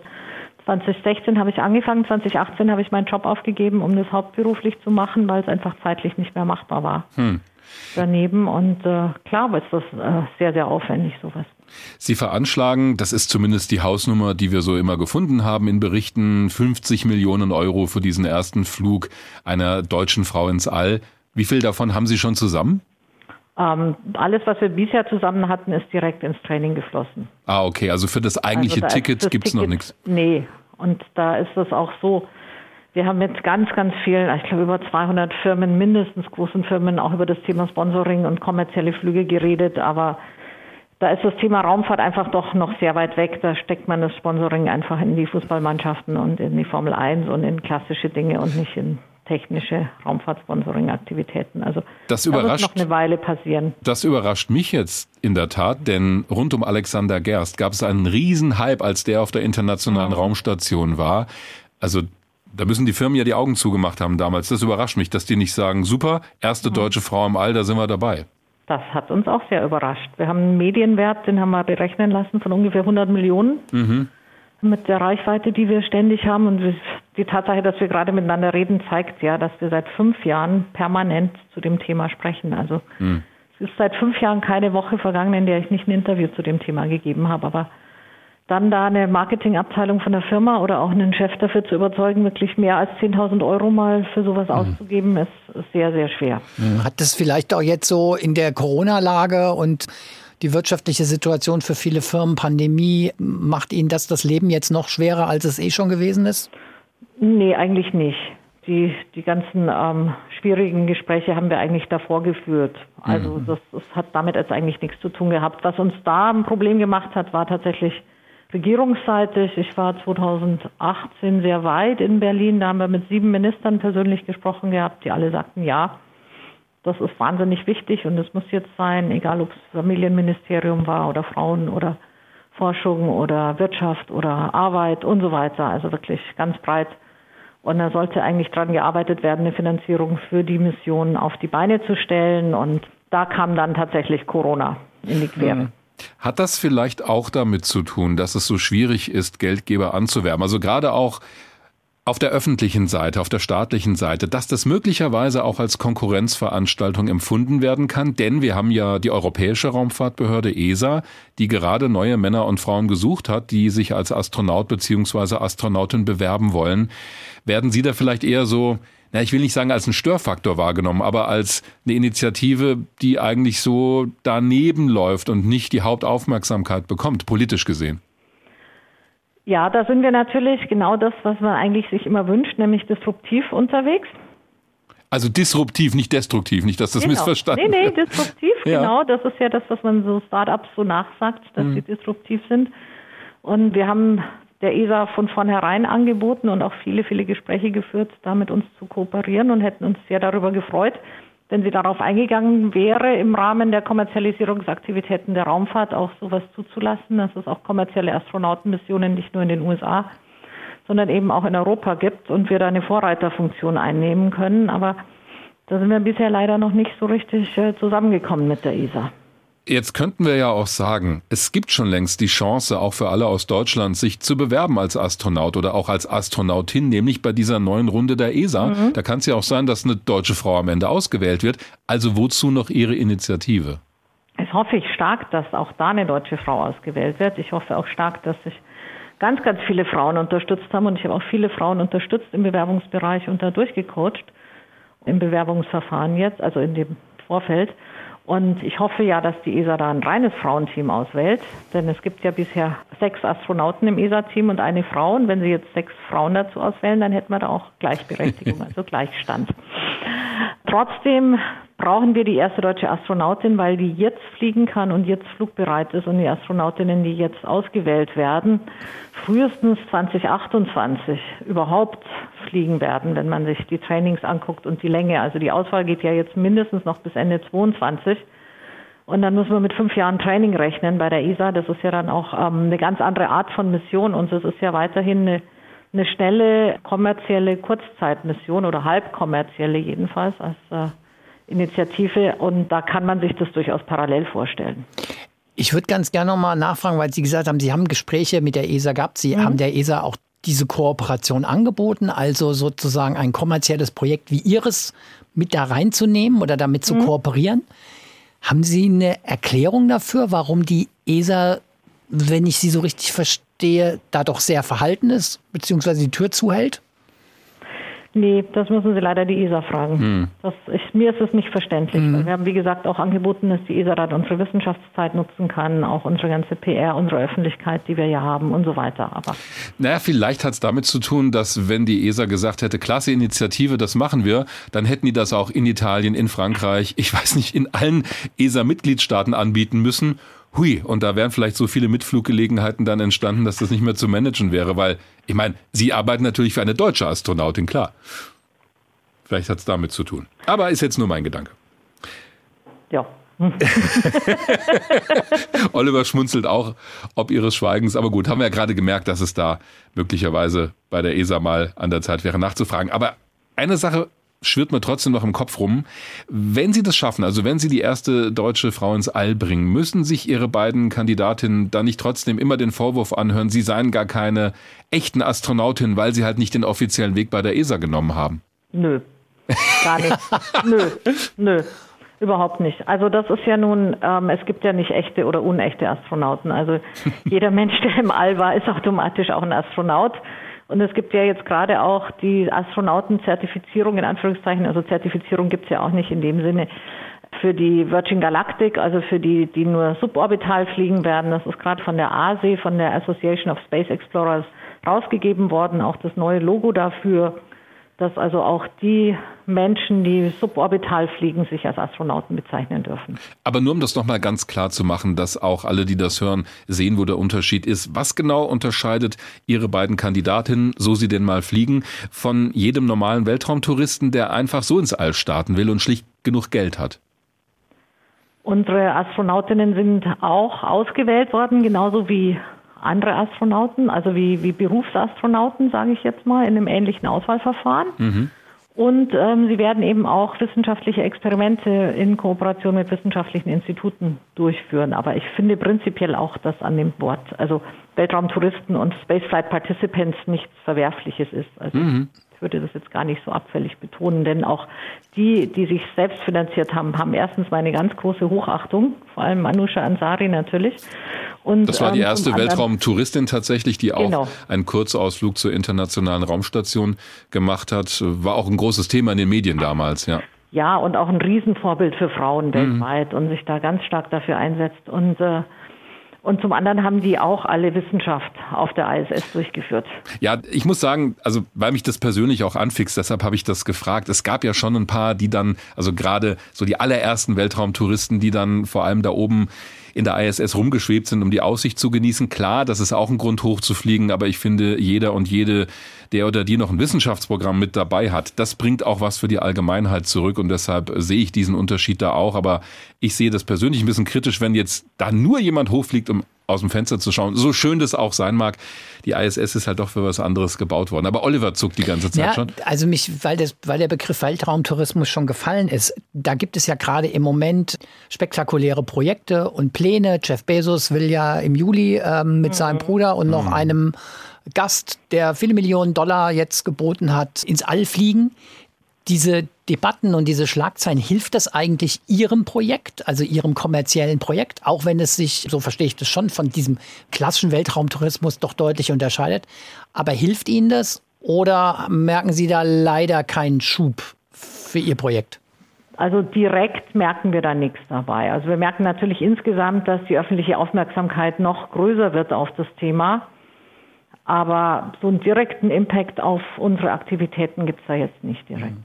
Aber andersrum vielleicht betrachtet, es gibt im Moment sehr viele Aktivitäten im Bereich Weltraumtourismus. Das hatte ja langen Vorlauf, aber der Eindruck drängt sich auf, dass wirklich jetzt wo wir miteinander reden, wahnsinnig viel passiert und passieren wird in den nächsten Wochen und Monaten. Wie wichtig ist diese Entwicklung für Sie? Also für mich persönlich und ähm, überhaupt ähm, es ist unglaublich wichtig. Ich finde es wichtig auch für die Menschheit, dass wir endlich diesen Schritt machen. Ich selbst warte seit 30 Jahren darauf. Ich habe, glaube ich, meinen ersten Vortrag über eine mögliche kommerzielle Sojus-Mission 1990 auf dem IAF-Kongress gehalten. Also, oh, das ist wirklich früh. ähm, wie gesagt, ich warte da schon sehr lang drauf. Ich hoffe auch, dass es irgendwann noch erschwinglich wird, sodass ich mir auch noch ein Ticket leisten kann hm. und dann auch endlich die Welt, die Erde von außen sehen kann. Muss auch nicht gleich eine Woche sein, reichen auch ein paar Tage, aber es muss einfach sensationell sein, da draußen zu sein und wirklich dieses Gefühl zu haben, dass man Teil des Universums ist. Sagt Claudia Kessler, Gründerin der Initiative Die Astronautin, die das Ziel hat, die erste deutsche Frau ins All zu bringen. Frau Kessler, haben Sie vielen Dank fürs Gespräch. Vielen oh, herzlichen Dank. Das aber schön gemacht mit meinem Schlusssatz. Wunderbar. ja, ich ähm, war ehrlich gesagt nach dem Gespräch nicht mehr so skeptisch wie vorher, weil ich habe von dieser Initiative schon häufig gehört und dachte mir so, ah, warum machen die sowas parallel zu den Möglichkeiten, die es bei der ESA schon gibt? Denn da ist ja nun auch eine Frau, Samantha Cristoforetti, Teil des europäischen Astronautenkorps. Aber ich finde, was Claudia Kessler gesagt hat, dann doch überzeugend. Und zwar das Argument, wenn du wirklich, und das kann ja auch politisch ein Ziel sein, die erste deutsche Frau ins All bringen willst, dann wird es über den offiziellen ESA-Weg ziemlich lange dauern und es ist auch gar nicht gesagt, dass jetzt bei der aktuellen Bewerbungsrunde eine Frau aus Deutschland ausgewählt wird, denn da machen Kandidaten und Kandidatinnen aus allen ESA-Mitgliedstaaten mit. Diesmal haben sich mehr als 22.000 beworben, neuer Rekord. Also siehst du, wie groß das Interesse ist, Astronaut zu werden. Und da werden am Ende vier bis sechs ausgewählt, die zum festen Astronautenchor gehören, plus maximal 20 Reservekandidaten. Und da wird's interessant. Diese Reservekandidaten könnten eine Fluggelegenheit wahrnehmen, die heute noch gar nicht absehbar ist. Also wenn irgendwann die ESA sagt, Mensch, wir haben auf einmal fünf Flüge mehr, weil auf einmal eine Entwicklung begonnen hat, die wir auch nicht so absehen konnten, dann werden diese Reserveleute halt doch fliegen.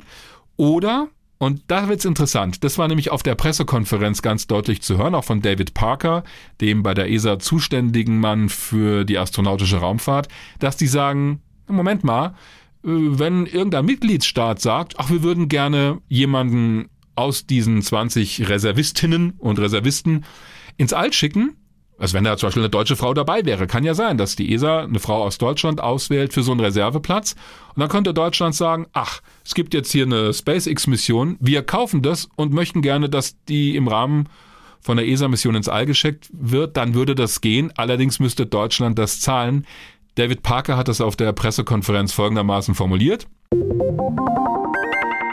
The question about buying additional flights is a little bit, if you go back to the rationale for the astronaut reserve, is to have a pool of people who meet the standard to be good astronauts. And if uh, opportunities arise, new opportunities for flights through the existing ISS program, or a member state wants to secure an opportunity, as it were, a national project, we can offer the services of ESA for the training of that individual to, to integrate them into the day to day work of uh, Europe's human spaceflight program and, for example, the scientific program. And so, yes, part of the logic for the reserve is to have that flexibility to take advantage of opportunities if one particular member state wanted to, as it were, buy a flight over and above our nominal allocation in the ISS program.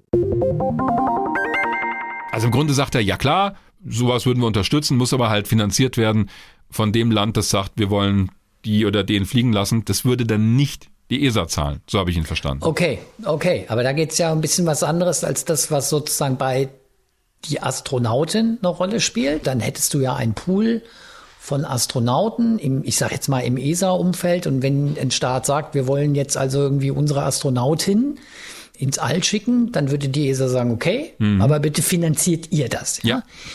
Und das Interessante an, hat ja auch Claudia Kessler angesprochen. Sie ist ja auch auf die ESA zugegangen ja. und hat ein Interesse an der Kooperation gehabt, weil auch das ist in dem Interview klar geworden, die Finanzierung dieses Projekts ist echt kompliziert und ausnehmend schwierig. Also ist sie ja auf die ESA zugegangen und hat gefragt und hat man ja gemerkt, das war offensichtlich schwierig. Und als wir dann im Interview gefragt haben, ja, wie erklärt sie sich die Zurückhaltung der ESA, hat sie ja so schön gesagt, das müssen Sie die ESA fragen.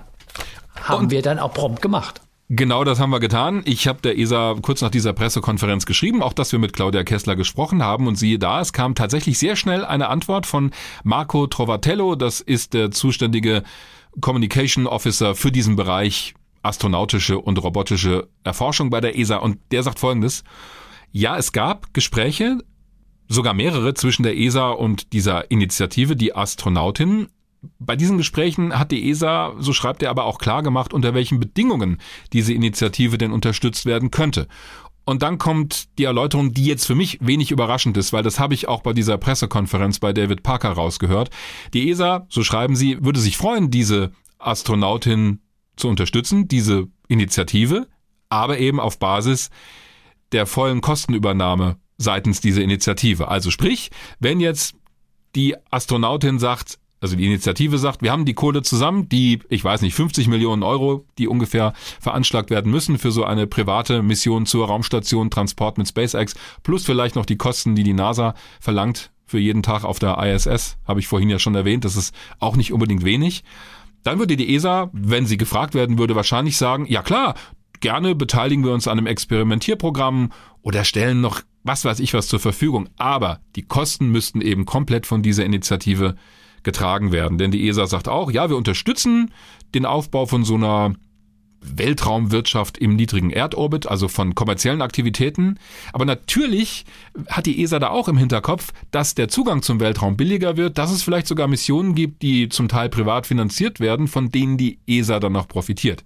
Und die schreiben halt zum Schluss nochmal, und da machen sie es, finde ich, ganz klar, das lese ich hier auch mal vor. Die Astronautin is a German national private initiative that aims to crowdfund a spaceflight of the first female German astronaut. Also die sehen das, was es ja auch ist, als eine komplett private Initiative, die mit Hilfe von Crowdfunding, mit Hilfe von Spendengeldern oder auch Unterstützung der deutschen Regierung diesen Flug einer ersten deutschen Frau ins All bewerkstelligen will. Also hilft jetzt der Initiative nicht weiter, was das Finanzielle angeht, aber so ist sie ja auch nicht angelegt. Da müsste im Zweifel die Bundesregierung sagen, ja, wir machen das. Schauen wir mal. Ja, schauen wir mal. Da geht es aber um eine, und das wurde ja auch in dem Interview deutlich, wissenschaftliche Mission, nicht um einen Ausflug ins All. aber der ist ja das, was dich, glaube ich, auch kitzelt. Also, oder zumindest reizt, glaube ich, mal so ein Flug ins All. Das habe ich schon rausgehört. Da würde ich sogar mitkommen.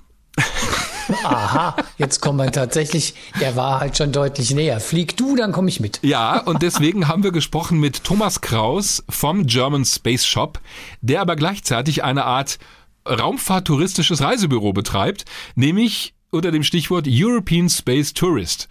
Ich habe ihn mal kennengelernt vor vielen, vielen Jahren bei einer Podiumsdiskussion auf der ITB, der großen Tourismusmesse in Berlin. Da ging es tatsächlich, das war glaube ich 2006, also es ist schon wirklich lange her, um das Thema Weltraumtourismus. Also auch damals wurde schon ernsthaft drüber gesprochen und es gab Entwicklungen kurz nachdem der X-Prize von Scaled Composites gewonnen wurde.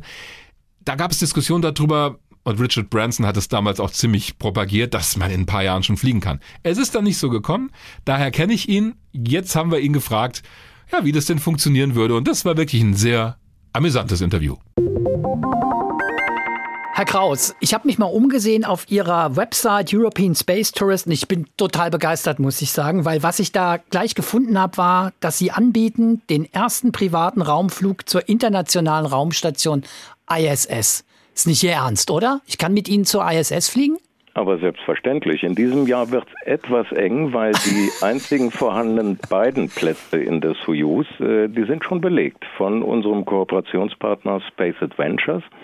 Wir arbeiten seit vielen Jahren zusammen und Space Adventures ist der Anbieter, der einzige Anbieter, auch der erste, der alle Weltraumtouristen bislang ins All geflogen hat. Und das wird er jetzt zum Jahresende, wir hoffen auf Dezember, direkt mit zwei Weltraumtouristen oder wir nennen sie private Astronauten durchführen. Es wird ein zwölf Tage Aufenthalt an Bord der ISS und klar, das können Sie bei uns buchen, aber der nächste freie Platz erst in 22 wieder. Aha, das heißt, Oliver müsste sich hinten anstellen, weil andere einfach schneller waren oder ja, wie wird das entschieden? Ja, ja, korrekt. Die ja. Fluggelegenheiten, die sind begrenzt. Wir hatten in den letzten Jahren ja das Phänomen, äh, die Space Shuttle wurden außer Dienst gestellt. Den kompletten bemannten Transport machte in der Übergangszeit Roskosmos mit der russischen Soyuz-Kapsel. Mhm. Da sind nur drei Plätze drin und einer davon ist der Kommandant, der muss dabei sein. Das heißt, für uns Touristen bleiben nur zwei Plätze, die überhaupt vakant sind. Vakanzen in den vergangenen Jahren gab es nicht, weil es eben der einzige bemannte mögliche Transport war. Und der wurde ausgebucht von den Raumfahrtagenturen, den staatlichen Agenturen.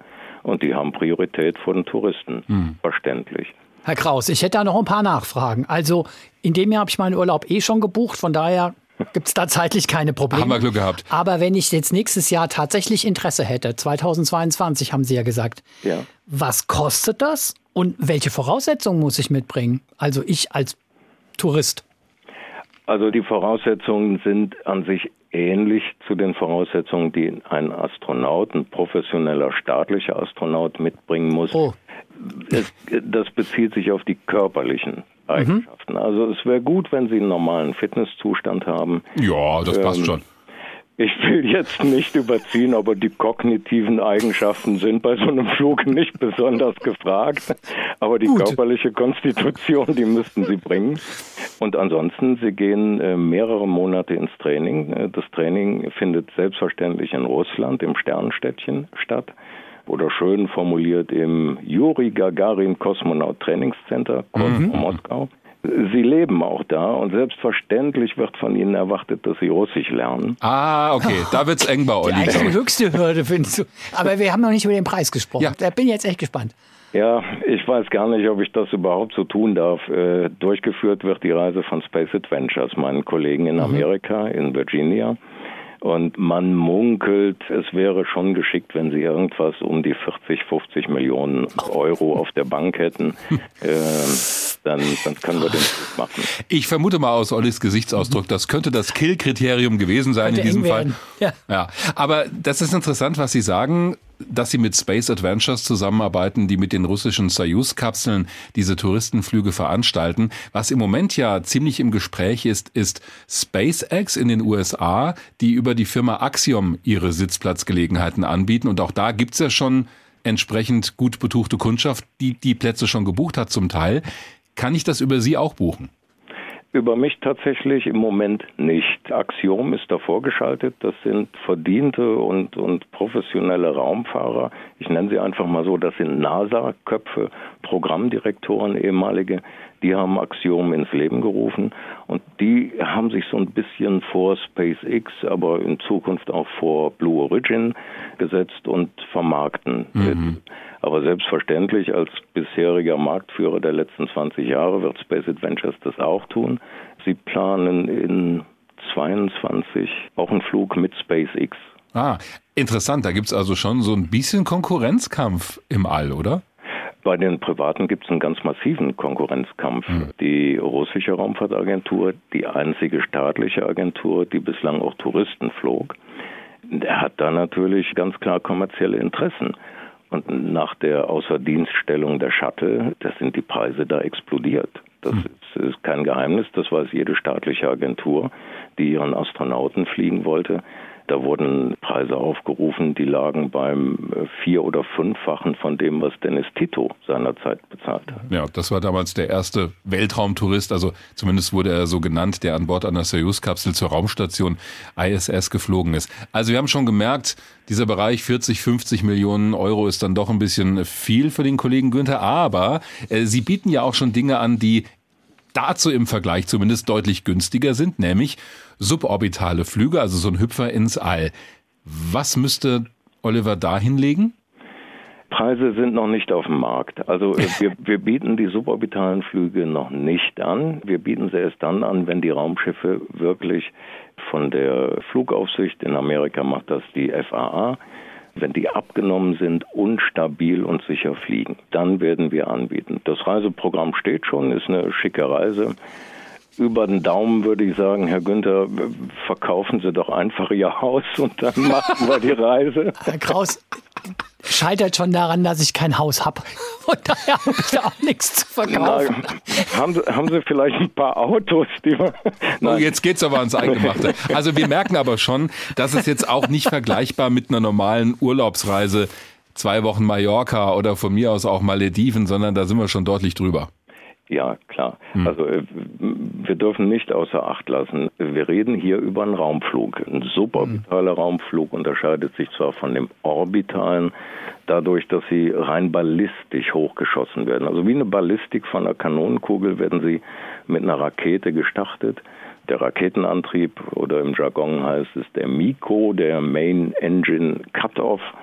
Der erfolgt dann relativ früh und den Rest nutzen sie nur noch ihre Geschwindigkeit, bis sie oben am Scheitelpunkt äh, geplant über 100 Kilometer Höhe. Damit haben sie die sogenannte Karman-Linie durchbrochen, sind also im All, Topspeed an der Stelle null. Sie plumpsen dann einfach wieder runter, landen am Fallschirm und kommen wieder als frisch gebackener Astronaut. Äh, ich meine in Ollis Augen und im Gesicht eine gewisse Sympathie erkennen zu können. Jetzt schüttelt den Kopf.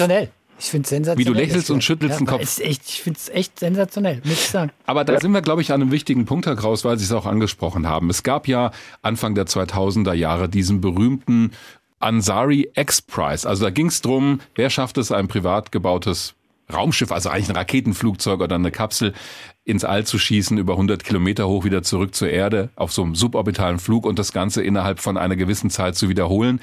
Da hat die Firma Scaled Composites, also am Ende, woraus dann Virgin Galactic hervorgegangen ist, hat gewonnen und da wird seit zehn Jahren von gesprochen, dass wir mit diesem Spaceship Two so einen suborbitalen Hüpfer ins All machen können.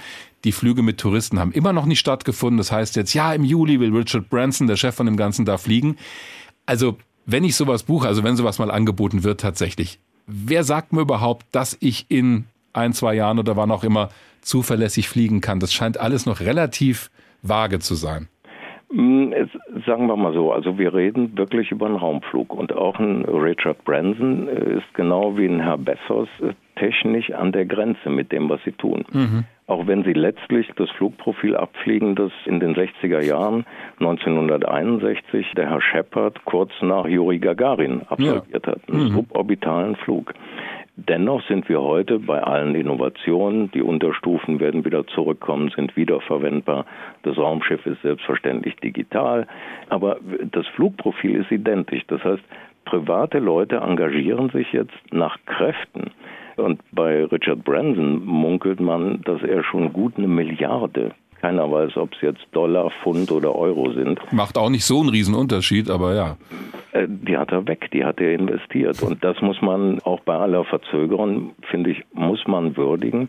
Es ist der einzige Europäer, der verrückt genug, engagiert genug ist, sich in diesen Markt äh, überhaupt reinzubringen und da einen Haufen Geld zu investieren. Mhm.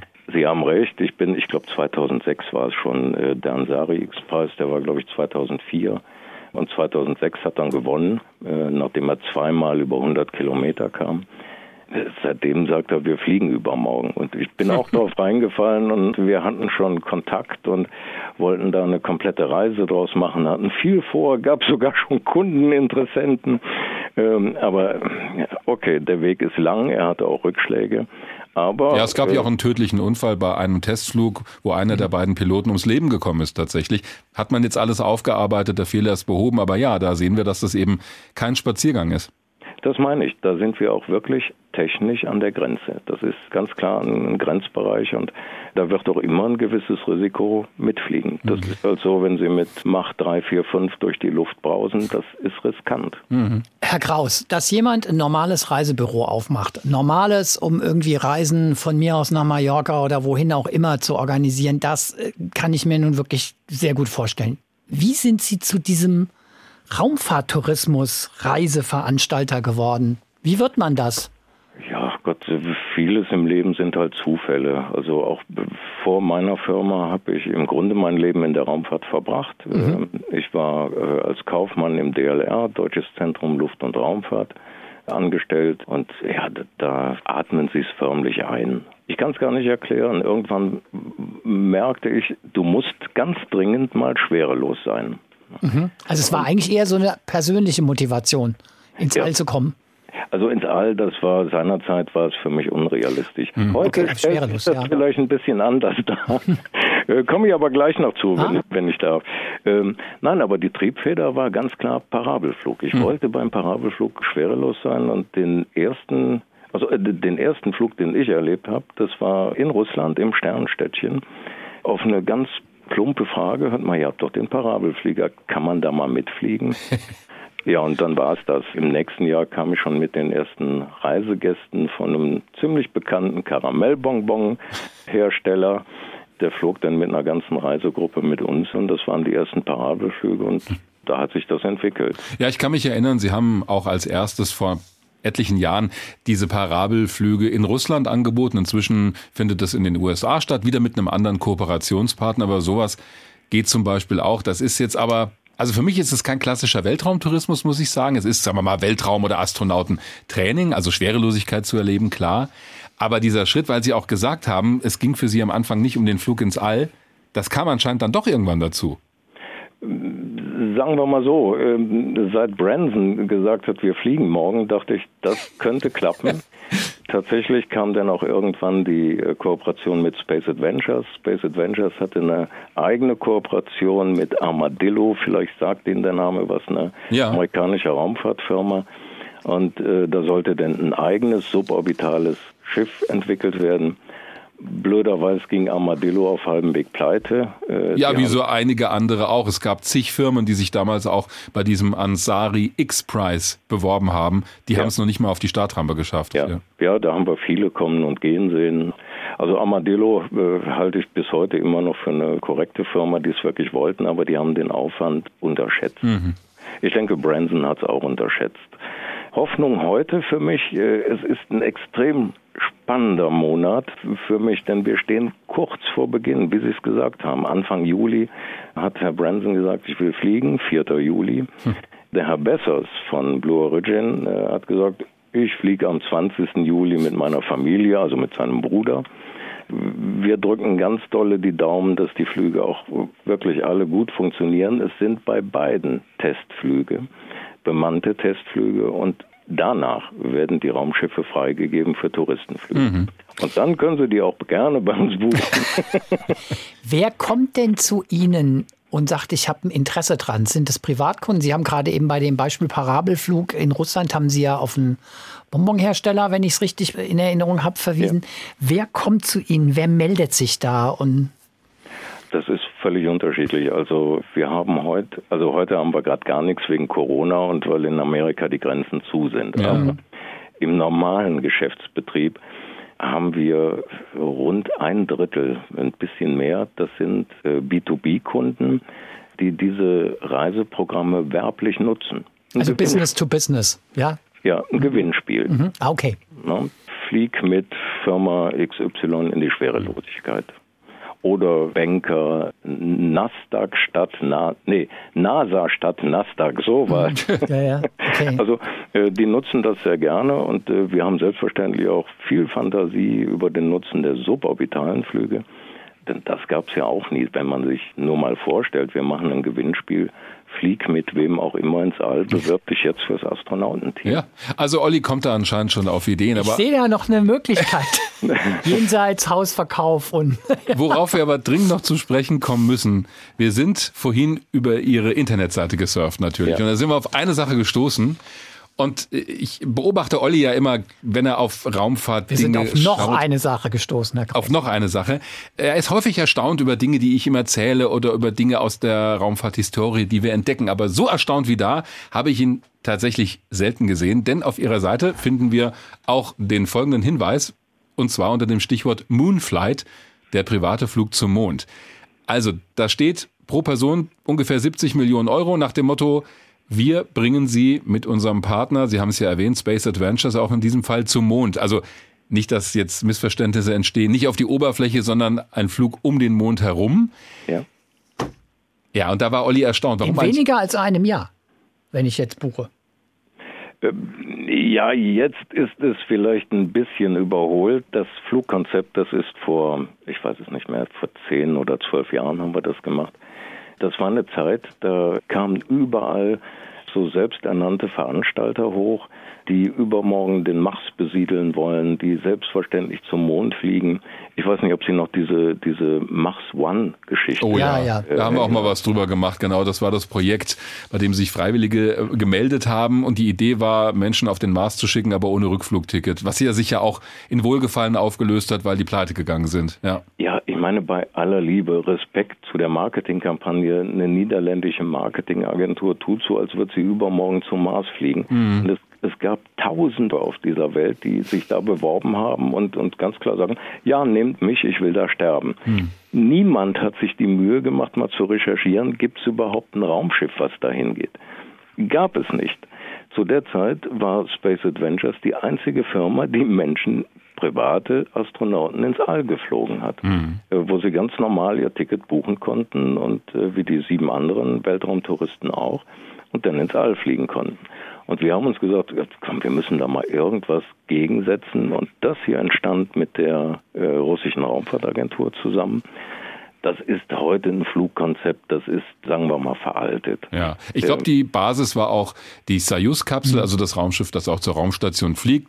Das hätte ja. an ein Antriebsmodul angedockt in der Erdumlaufbahn und damit wären die dann in so einer großen Acht um den Mond herum geflogen. Also im Prinzip die Mission, die 1968 auch von Apollo 8 zum ersten Mal durchgeführt wurde.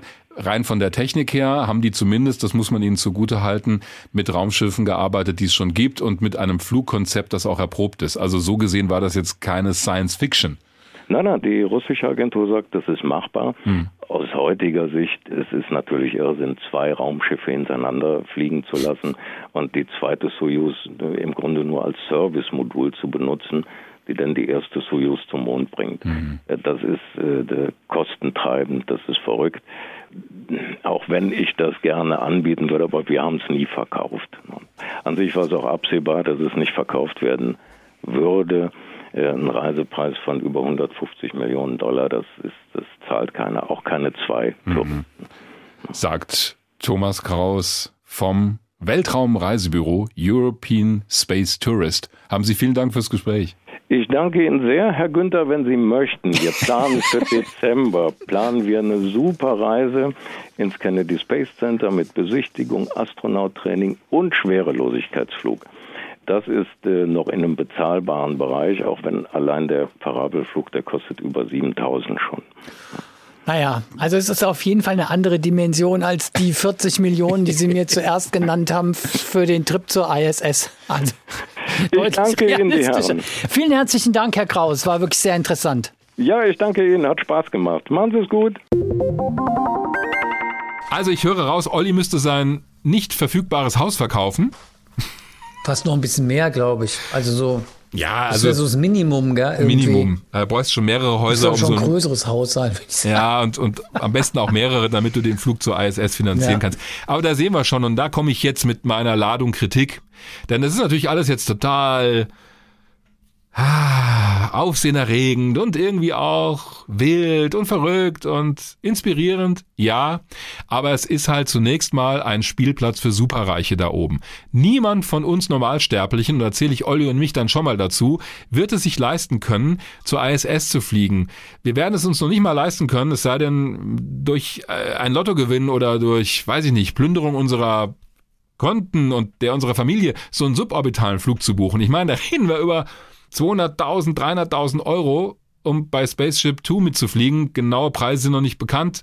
Bei Jeff Bezos wissen wir es auch nicht. Das ist richtig viel Geld. Deshalb sehen wir im Moment ja auch bei diesen orbitalen Flügen, wo es um zig Millionen geht, auch Multimillionäre oder Milliardäre, die sich so eine Kapsel chartern.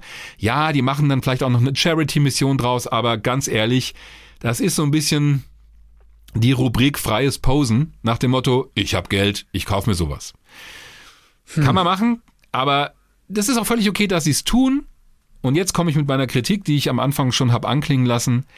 Dann sollen sie aber bitte schön, solange es nicht um eine Geschichte geht, die wissenschaftliche Experimente mit an Bord hat oder irgendeinen Mehrwert, einen Nutzen für die Allgemeinheit bringt, dann sollen sie doch bitte schön die ISS umfliegen. Also einen Bogen drum machen. Dann sollen sie von mir aus eine Woche an Bord von so einer SpaceX-Kapsel bleiben. Ja, ist doch auch ein schöner Ausflug. Auch da hast du einen Weltraumflug, da stören sie aber keinen. Oder Axiom baut wirklich so eine private Raumstation. Wunderbar. Verbringt dort bitte euren Urlaub. Aber bitte schön nicht auf der ISS. Die habe ich unter anderem mit meinen Steuergeldern mitfinanziert. Das ist ein internationales Projekt, das der Forschung dient und der Wissenschaft. Natürlich hat die NASA auch dadurch, dass sie es für private Astronauten und Astronautinnen öffnet, den Hintergedanken, die kommerzielle Raumfahrt zu befördern. Aber die schreiben ja nicht ohne Grund Private Astronauts und nicht Tourists. Die ISS ist halt kein Hotel. Dann sollen sie von mir aus, wenn es wenn es überhaupt irgendwie gehen soll, noch so ein privates Modul andocken, wo die Leute dann ihre Schlafkojen haben, aber dann schweben die ja trotzdem da im Weg rum. Da würde ich wirklich einen großen Unterschied machen. Ich sehe es nicht so ganz ein, warum ich eine staatlich finanzierte Infrastruktur nutzen soll, damit ich spitze es jetzt ein bisschen zu, Multimilliardäre da oben ihren Spaß haben. Wenn jemand hochfliegt und sagt, ich habe ein Forschungsprogramm dabei, ich mache ein Bildungsprogramm, keine Ahnung, was auch immer, dann in Ordnung, weil das passiert ja auch auf der ISS. Also die Astronauten machen ja auch Schülerexperimente oder es gibt Studentenexperimente, haben wir selber mal einen Bericht drüber gemacht in einer Folge hier über ein Experiment aus Frankfurt. Also Weltraumtourismus ja gerne, dann aber mit diesen suborbitalen Flügen oder mit einer privaten Infrastruktur. SpaceX-Flüge um die Erde oder andocken an eine private Raumstation. Bei der ISS habe ich da wirklich Schwierigkeiten. Fertig mit deinem Vortrag?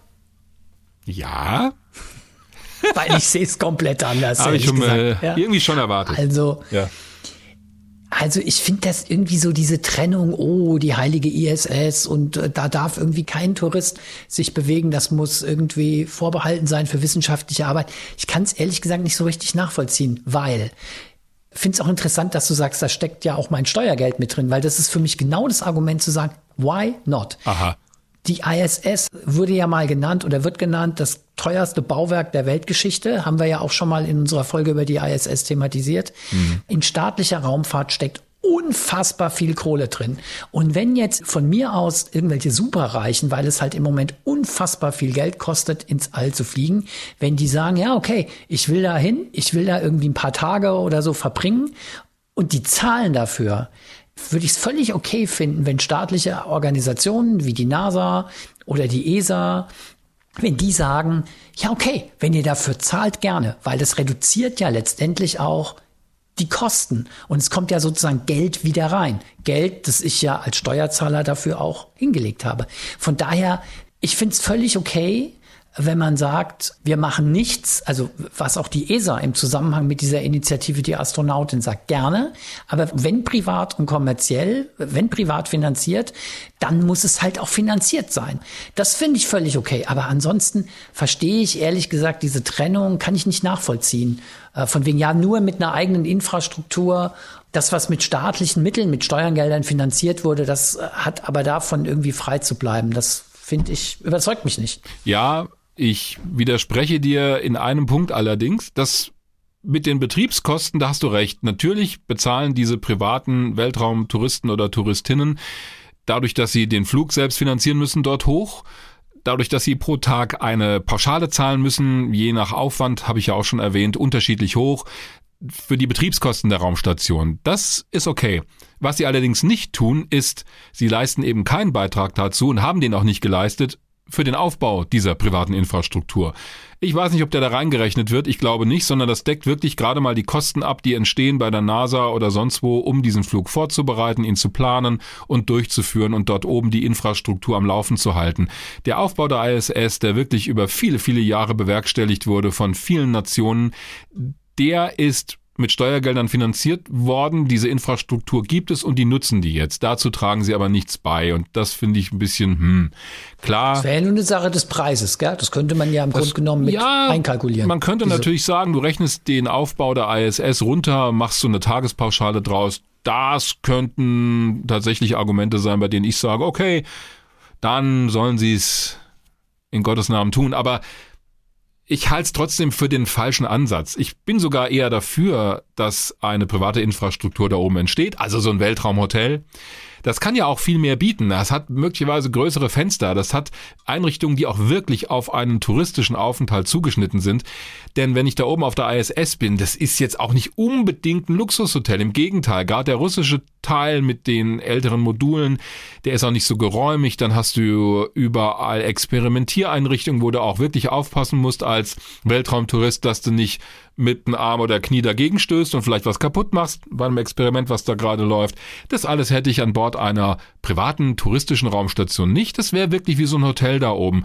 Und da hättest du vielleicht auch einen größeren Raum an Bord, wo du einfach mal die Schwerelosigkeit genießen kannst und Purzelbäume schlagen kannst. Ja klar, das kann ich auch nachvollziehen. Aber da oben, während die da rumforschen, ich meine, da sind immer sechs Leute an Bord in der Regel und plus noch Touristen. Ja, die ISS ist groß, aber ja, also ich weiß nicht, ob die da nicht eher stören wenn sie nicht selber Forschung dort oben betreiben. Das ist ja diese Entscheidung müssen die Verantwortlichen fällen. Und natürlich wäre es totaler Käse zu sagen, nur damit wir Geld verdienen, ja, ja, ja. nehmen wir in Kauf, dass jetzt Experimente gestört werden. Das wäre, da wäre ich auch total dagegen. Ja. Ich wäre mich nur oder ich kann nicht so ganz nachvollziehen, die, diese strikte Trennung zwischen, wenn du so willst, wissenschaftlich und öffentlich finanzierter Infrastruktur und privater Infrastruktur. Mhm. Ich fände es auch ganz gut, wenn man dieses private Investment nutzen würde, um die öffentlichen Kosten ein Stück weit wieder reinzuholen. Da geht es ja letztendlich um äh, wahrscheinlich minimale, gerechnet auf die Gesamtkosten um minimale Beträge. Ja. Aber ich finde es eigentlich so rein betriebswirtschaftlich macht es total Sinn und deshalb wäre ich eigentlich dafür. Was ich mit einem ganz anderen Argument unterstützen würde in deiner Argumentation, wäre ein anderer Aspekt, der für mich auch der wichtigere ist und den ich auch gut finde. Was nämlich durch diesen ganzen Bereich der kommerziellen, privaten und von mir aus auch touristischen Raumfahrt passiert, ist, dass der Zugang zum Weltraum nicht nur leichter wird, weil wir mehrere neue Trägersysteme haben. SpaceX hat's vorgemacht, die sind sogar schneller und erfolgreicher gewesen als Boeing mit ihrer Raumkapsel zur ISS. Boeing hat's noch immer nicht geschafft, dort Menschen hochzubringen. Die wollen demnächst ihren zweiten automatischen Testflug machen zur ISS. Der erste ist ja aus verschiedenen Gründen gar nicht zur ISS gekommen. Das ist das eine. Dann hast du ganz viele suborbitale Vehikel, die entwickelt wurden und zwei, die jetzt hoffentlich auch demnächst fliegen. Und das eröffnet ja neue Zugänge zum Weltraum, vielleicht auch neue Möglichkeiten und treibt diesen ganzen Bereich der Raumfahrt an, der astronautischen im weitesten Sinne. Und das finde ich wiederum gut, denn das macht die Entwicklung ein bisschen unabhängiger von den staatlichen Programmen, die ja auch nur begrenzte Mittel zur Verfügung haben und die sich vielleicht auch weniger trauen. Also vielleicht auch mal ein Geschäftsmodell auszuprobieren, das mhm. zum Scheitern verurteilt ist.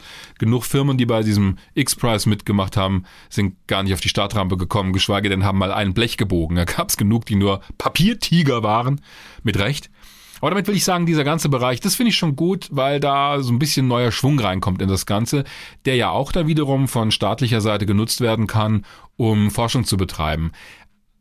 Wobei dann diese touristischen Vehikel vielleicht auch nicht immer interessant sind. Aber es gibt auch schon Überlegungen, auch von der ESA oder von Universitäten, dass die Experimente auf so einer suborbitalen Rakete fliegen. Also ein Flug zum Beispiel, einer der frühen Flüge mit Spaceship Two, da werden Leute von der italienischen Luftwaffe an Bord sitzen. Also auch sowas ist denkbar. Deswegen, das eröffnet neue Möglichkeiten, von daher ja. Aber um noch mal ein bisschen meine Argumentation, die ich jetzt auch so ein bisschen untermauern muss, zu bestärken, habe ich hier, wir haben einen Vorab-Kommentar bekommen, ist auch interessant von unserem Stammhörer Norbert. Vorab-Kommentar ist echt gut. Ja, ist toll, ne? Ah, ja, wir haben, ja, aber wir haben ja schon äh, vorab veröffentlicht, dass wir das Thema heute machen wollen, gell? Wir haben ja bei Twitter geschrieben, ach, Weltraumtourismus, ja. Und da hat uns Norbert Bangert per E-Mail geschrieben, der selbst Historiker ist, hat eine längere Mail geschrieben, ich fasse ihn mal kurz sinngemäß zusammen. Er sagt, es erinnert ihn so ein bisschen diese ganze Diskussion an Venedig. War über viele Jahrhunderte, so schreibt er, eine wichtige Handelsstadt, die mit ihrem Reichtum, Kunst, Kultur, Wissenschaft und so etwas geschaffen hat, was ihresgleichen sucht ein lebhafter Ort, viel besucht, aber dann doch von viel Ruhe umgeben. Und dann kamen die großen Kreuzfahrtschiffe und auf einmal äh, sind die Menschen quasi von dort auf den Markusplatz gespuckt worden, mehr oder weniger. Und alles ist auf einmal überfüllt und man kann sich kaum mehr retten von Leuten, die Selfies machen. Und so ähnlich stellt er sich, so schreibt er die ISS vor, wichtiger Ort der Wissenschaft, der seinesgleichen sucht, geschäftiger Ort und so weiter. Aber jetzt kommen diese Touristen dann, die die Ruhe vielleicht im europäischen Wissenschaftsmodul zunichte machen und dort irgendwelche Filme drehen oder Selfies machen. Ja, ist auch zugespitzt, aber geht ja so ein bisschen in die Richtung, die ich auch. Ja, das ist aber, ja, das ist ja auch nicht so, dass das nicht stimmt, aber das ist halt, also ich tue mich ein bisschen schwer mit dieser Vorstellung, oh, wir haben da was und das hat so wie das alte Venedig das muss, das muss so bleiben, wie es ist. Hm. Natürlich hat Tourismus, ich meine, das wird im All nicht anders sein als auf der Erde. Du hast auf der einen Seite diese Faszination Weltraum, wo du ja auch sagst, schön, wenn möglichst viele Menschen das erleben. Vielleicht tät's auch uns auf der Erde gut, wenn viele Leute das erleben, was ja viele Astronauten beschreiben, nämlich von oben auf diesen Planeten zu gucken, um mal zu sehen, wie verletzlich der ist. Definitiv, das, das wäre ja auch was, was ich komplett unterstützen würde, diesen Eindruck möglichst vielen Leuten zu verschaffen, weil das auch das Verständnis von unserem Heimatplaneten erweitern kann, und zwar mehr als es Fotos oder Filme tun. Da bin ich völlig d'accord das ist immer auch ein Teil, der bei Tourismus auch auf der Erde eine große Rolle spielt, andere Kulturen kennenlernen. Aber natürlich hast du immer auch diesen Effekt, dass du, wenn du irgendwas erschließt, es auch ich will nicht sagen zerstörst, aber dass du natürlich Einfluss drauf hast und dass du das, was da war, auch veränderst, ja. Na, den Effekt haben wir ja auf der Erde auch. Da gibt's dieses berühmte Phänomen des sogenannten Overtourism, also zu viel Tourismus an bestimmten Orten war jetzt natürlich während der Corona-Pandemie kein großes Thema, aber davor, dass sich manche Orte schon, und ich glaube Venedig war auch ein gutes Beispiel dafür, manche Orte schon gesagt haben, wir wollen das wieder runterfahren du hast ja mit vielem, was du sagst, auch recht. Und ich bin ja auch jemand, der jetzt ungern schwarz-weiß malt, sondern gerne auch mal die Grautöne sieht. Von daher sehe ich in all dem auch durchaus Positives. Aber in Venedig gehen die Leute halt auch in ein Hotel und übernachten nicht im Rathaus. Und da ist für mich der Unterschied. ja. Ja. Aber ich sehe auch noch nicht, dass demnächst irgendwie Kreuzfahrt Schiffsdimensionen im All unterwegs sind. Also, naja, naja, mit dem, mit dem Starship von SpaceX ja. wird es ja möglich sein, um die 100 Leute hochzuschicken. jo, da ist die ISS schon voll. Aber ich glaube, wenn das Starship erstmal fliegt, dann haben wir ganz andere Möglichkeiten, um Felix Schlang aus der letzten Folge mal zu zitieren. Gut. Ja, damit haben wir viele Fragen rund um den Weltraumtourismus geklärt, aber eine Frage ist natürlich noch offen und zwar diese hier. Ollis Besserwisser-Frage. Die heutige Besserwisser-Frage dreht sich natürlich um welches Thema? Hm, möglicherweise um den Raumfahrttourismus. Ah, ich habe keine Ahnung, wie du da drauf gekommen bist, aber es stimmt. Ich ja? kenne dich halt. Jeff Bezos, haben wir ja schon drüber gesprochen, will 20. Juli ist, glaube ich, der Tag der Tage, gell? Also ins All fliegen mit Bruder und einem ähm, wohlhabenden Gast. Mhm. Im Vorfeld und zur Ankündigung der Mission hat Bezos einen besonderen Hashtag ins Leben gerufen, so eine Art Motto. Äh. Ich habe keine Ahnung. Äh, was? Echt? Nee, keine Ahnung. Also, Wie lautet der Hashtag und was bedeutet der? boah, das habe ich, nee, keine Echt? Ahnung, weiß ich ah, nicht. Okay. Das sind wieder so Sachen, das sind wieder so Kleinigkeiten. Ich habe mir wirklich viel gemerkt. Ich könnte dir sogar den Namen der Schauspielerin sagen, die da mit der russischen Soyuz-Kapsel ins All fliegen soll. Da Julia ja froh, heißt die, sie. dass Oder ich das nicht als Besserwisser-Frage gestellt habe. Es heißt nun mal Besserwisser-Frage. Ja. Heißt es nun mal. Kann ich dir Ja. gleich sagen, ich habe mir da echt keinen Hashtag gemerkt. Gut. Pause. Naja, nicht Pause, ich warte jetzt auf die Auflösung. Ich kann jetzt raten, ich kann sagen, Hashtag fly with me, Hashtag fly in space oder nein. Hashtag. Ja, ja, nee, das, nein. Ich erlöse dich. Komm, ich erlöse dich. Bitte. Ja?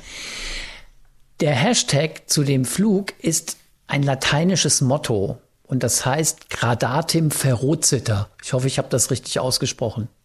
Keine Ahnung, ich hatte Französisch. Ja.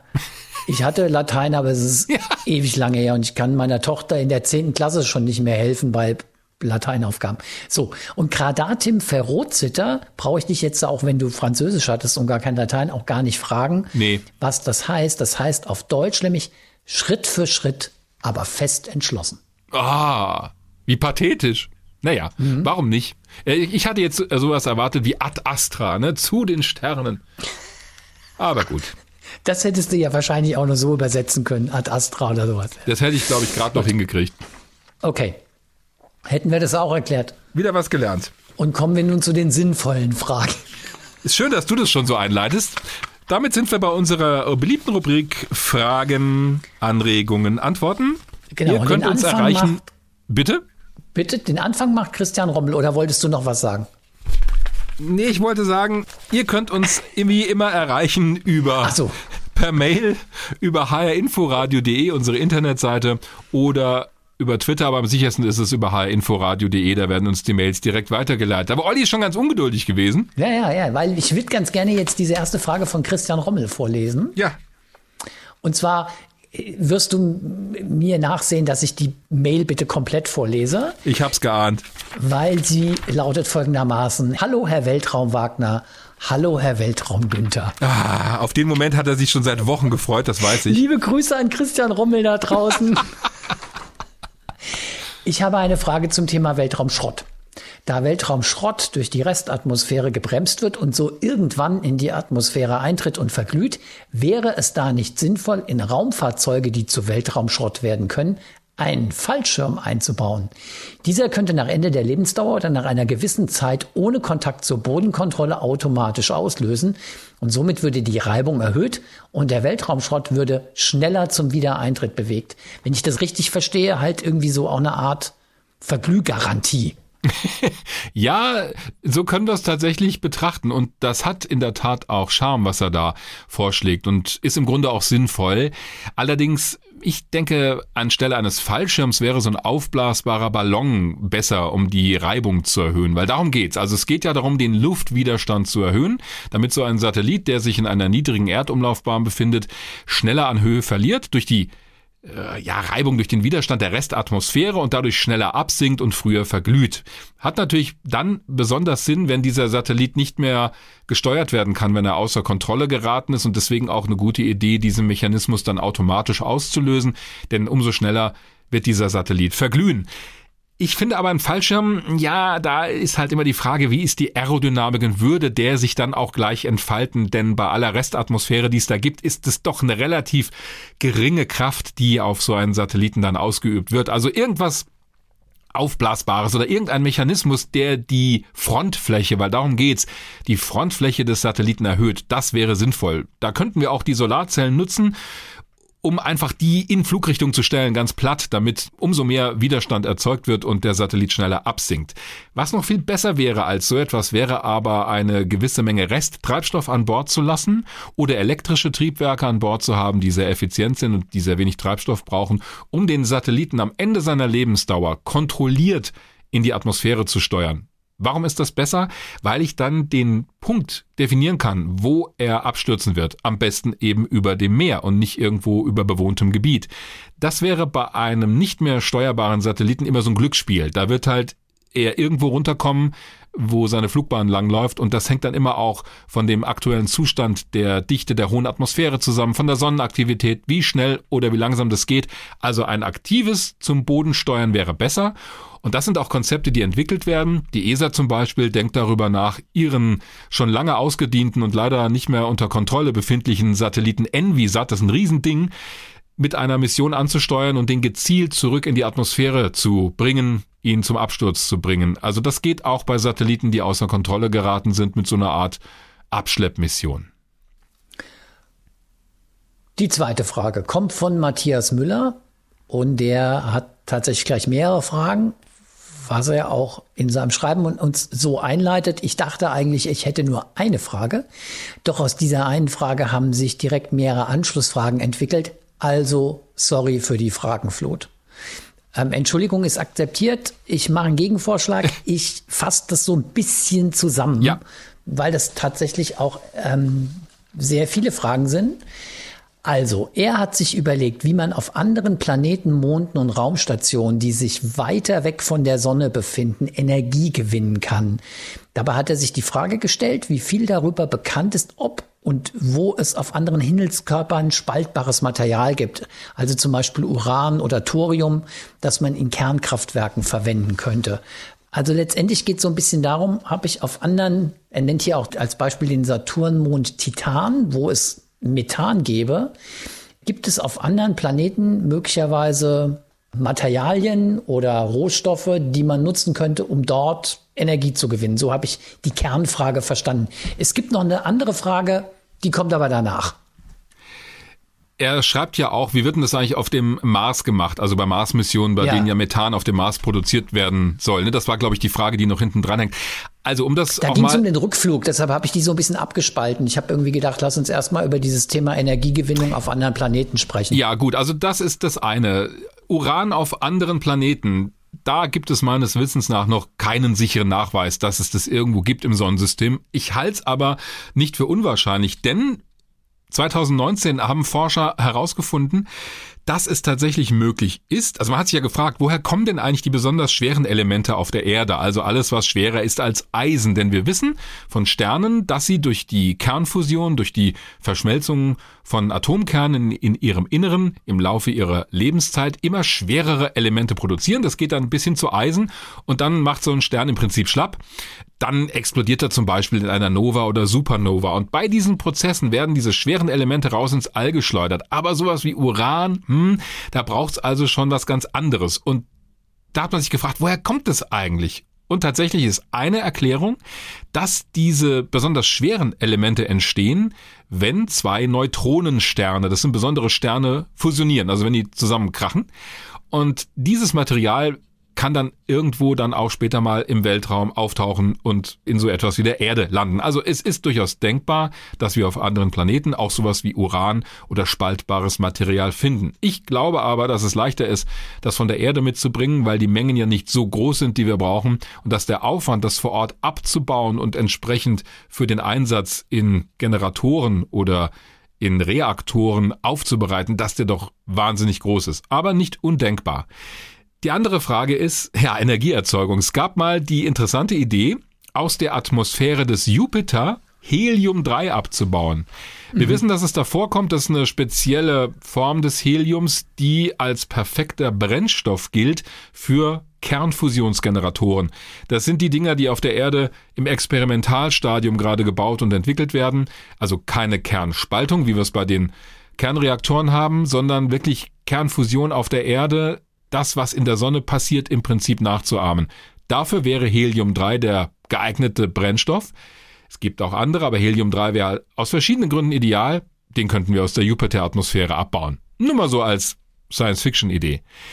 Und dann die große Frage, wie starten wir vom Mars zurück zur Erde? Auch das haben wir schon ein paar Mal angesprochen. Es gibt die Möglichkeit, auf dem Mars Methan als Raketentreibstoff, das auf dem Mars herzustellen. Und dafür müssen wir eigentlich nur eine gewisse Menge an Wasserstoff mitbringen, denn die Marsatmosphäre besteht zum großen Teil aus Kohlendioxid, CO2, das heißt, den Kohlenstoff können wir aus der Marsatmosphäre holen, entsprechend abspalten, mit dem Wasserstoff reagieren lassen, dann kriegen wir am Ende, wenn wir es geschickt anstellen, Methan raus. Das würde funktionieren.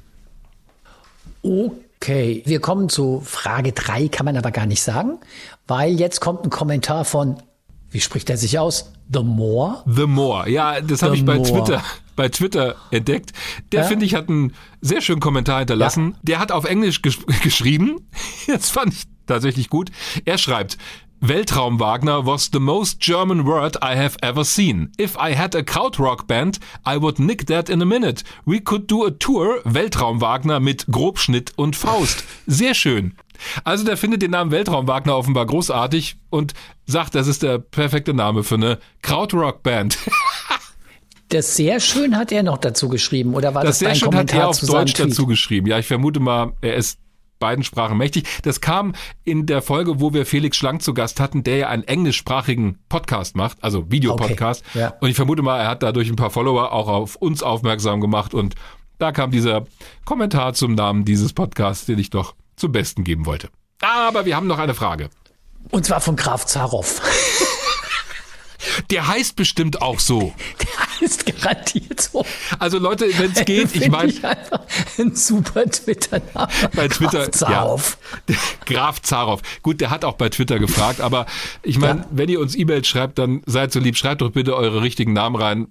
Von uns wisst ihr auch, wie wir heißen. Das, okay, bei Twitter ist es okay, da hat ja jeder so seinen Nicknamen auch. Ja, ich finde Basan auch echt original. Also Graf Zaroff finde ich großartig. Ist super, ja. ja. Ich finde aber auch die Frage cool, obwohl sie nicht so eine richtige Raumfahrtfrage ist. Aber ich finde sie, ehrlich gesagt, als ich sie gelesen habe, habe ich gedacht, super Idee, finde ja. ich total interessant. Ja. Denn er fragt, warum heißt die Erde eigentlich Erde? Und wurde die Erde, also die, die man findet, wenn man im Garten gräbt, nach dem Planeten benannt? Oder der Planet nach seinem Bestandteil? Warum heißt der Mars dann nicht Sand? Oder der Jupiter einfach Gas? was soll das alles? Die Frage finde ich am besten. Bin ich mir nicht ganz sicher, wie ernst er die Frage meint, aber mir hat sie trotzdem unfassbar gut gefallen, weil sie so ein bisschen um die Ecke gedacht ist und irgendwie so, beziehungsweise so, ja, warum heißt die Erde eigentlich Erde und warum heißt die Erde auf der Erde Erde? Und wer kam zuerst? Die Frage die ist super. Mir gefällt die Frage sehr gut und auch seine Frage, was soll das alles? Die ja, was soll das alles? Großartig. Das Grüße an Graf Zaroff. Graf Zaroff, ja. Also, lieber Graf, was die Namen angeht, ist die Erde wirklich eine Ausnahme, denn es ist der einzige Planet, bei dem der Name eben nicht aus dem Griechischen oder Lateinischen abgeleitet wurde. Wie bei den anderen Planeten, zum Beispiel der Mars, das ist ja der römische Kriegsgott gewesen. Wo der Name Erde ganz genau herkommt, ist tatsächlich nicht so einfach rauszufinden. Es gibt aber immer wieder so Hinweise, dass es wahrscheinlich aus dem Germanischen stammt, aus dem Wort Erda, was Erde oder Grund bedeutet. Offiziell zuständig für Namen von Planeten ist die Internationale Astronomische Union, die IAU, 1919 gegründet. Da geht's ja auch immer um die große Frage, ist der Pluto eigentlich ein richtiger Planet oder doch nur ein Zwergplanet? Ja, auch da gibt's immer wieder schöne Diskussionen die immer noch kontrovers geführt werden. Aktuell ist er ein Zwergplanet. Also, ja, gut, das ist eine andere Frage als der Name. Ja, ich wollte ja nur erläutern, woher das kommt. Ah, also. Das Wort Erde, darauf bin ich zumindest gestoßen, ist im biblischen Hebräisch, also Eres heißt das dann offensichtlich, oder also mit Z geschrieben hinten, ich hoffe, ich habe es richtig ausgesprochen.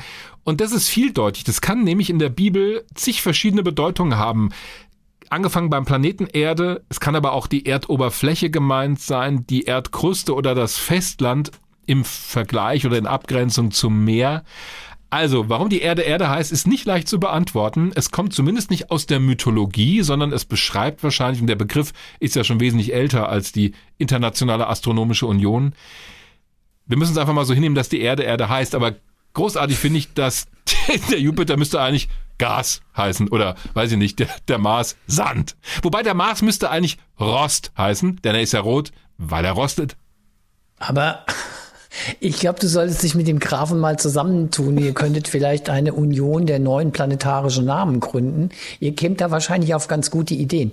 Was ich halt immer wieder faszinierend finde, es gibt für alles auf dieser Erde eine Organisation oder Behörde.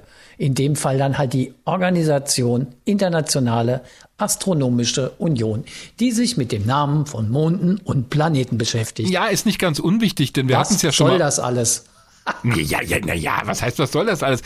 Sonst könnte ja jeder und jede, der irgendwas am Himmel entdeckt, einen neuen Asteroiden zum Beispiel, Ja. den benennen. Was ja auch so Ja. passiert. Asteroiden werden ja Nach dem benannt, der es entdeckt Ja, hat. bei Kometen ist es so. Also Shoemaker-Levy 9 heißt eben so, weil die den entdeckt haben. Bei Asteroiden ist es nochmal ein bisschen anders, aber auch da, du kannst Himmelskörper auch nach dir benennen, wenn du Lust hast. Das wird aber, wie gesagt, geregelt und ist geregelt und deswegen ist es auch gar nicht so verkehrt, das zu tun. Ich denke an einen Himmelskörper namens Weltraum Günther. Oh, ich habe geahnt, dass sowas kommt. Ich, äh, ich glaube, da werde ich jetzt deutlich mehr Aktivität reinstecken als in irgendwelche touristischen, nie realisierbaren Trips, was weiß ich wohin. Ja. Ich habe einen neuen Plan. Ich habe schon Angst, ja, warum?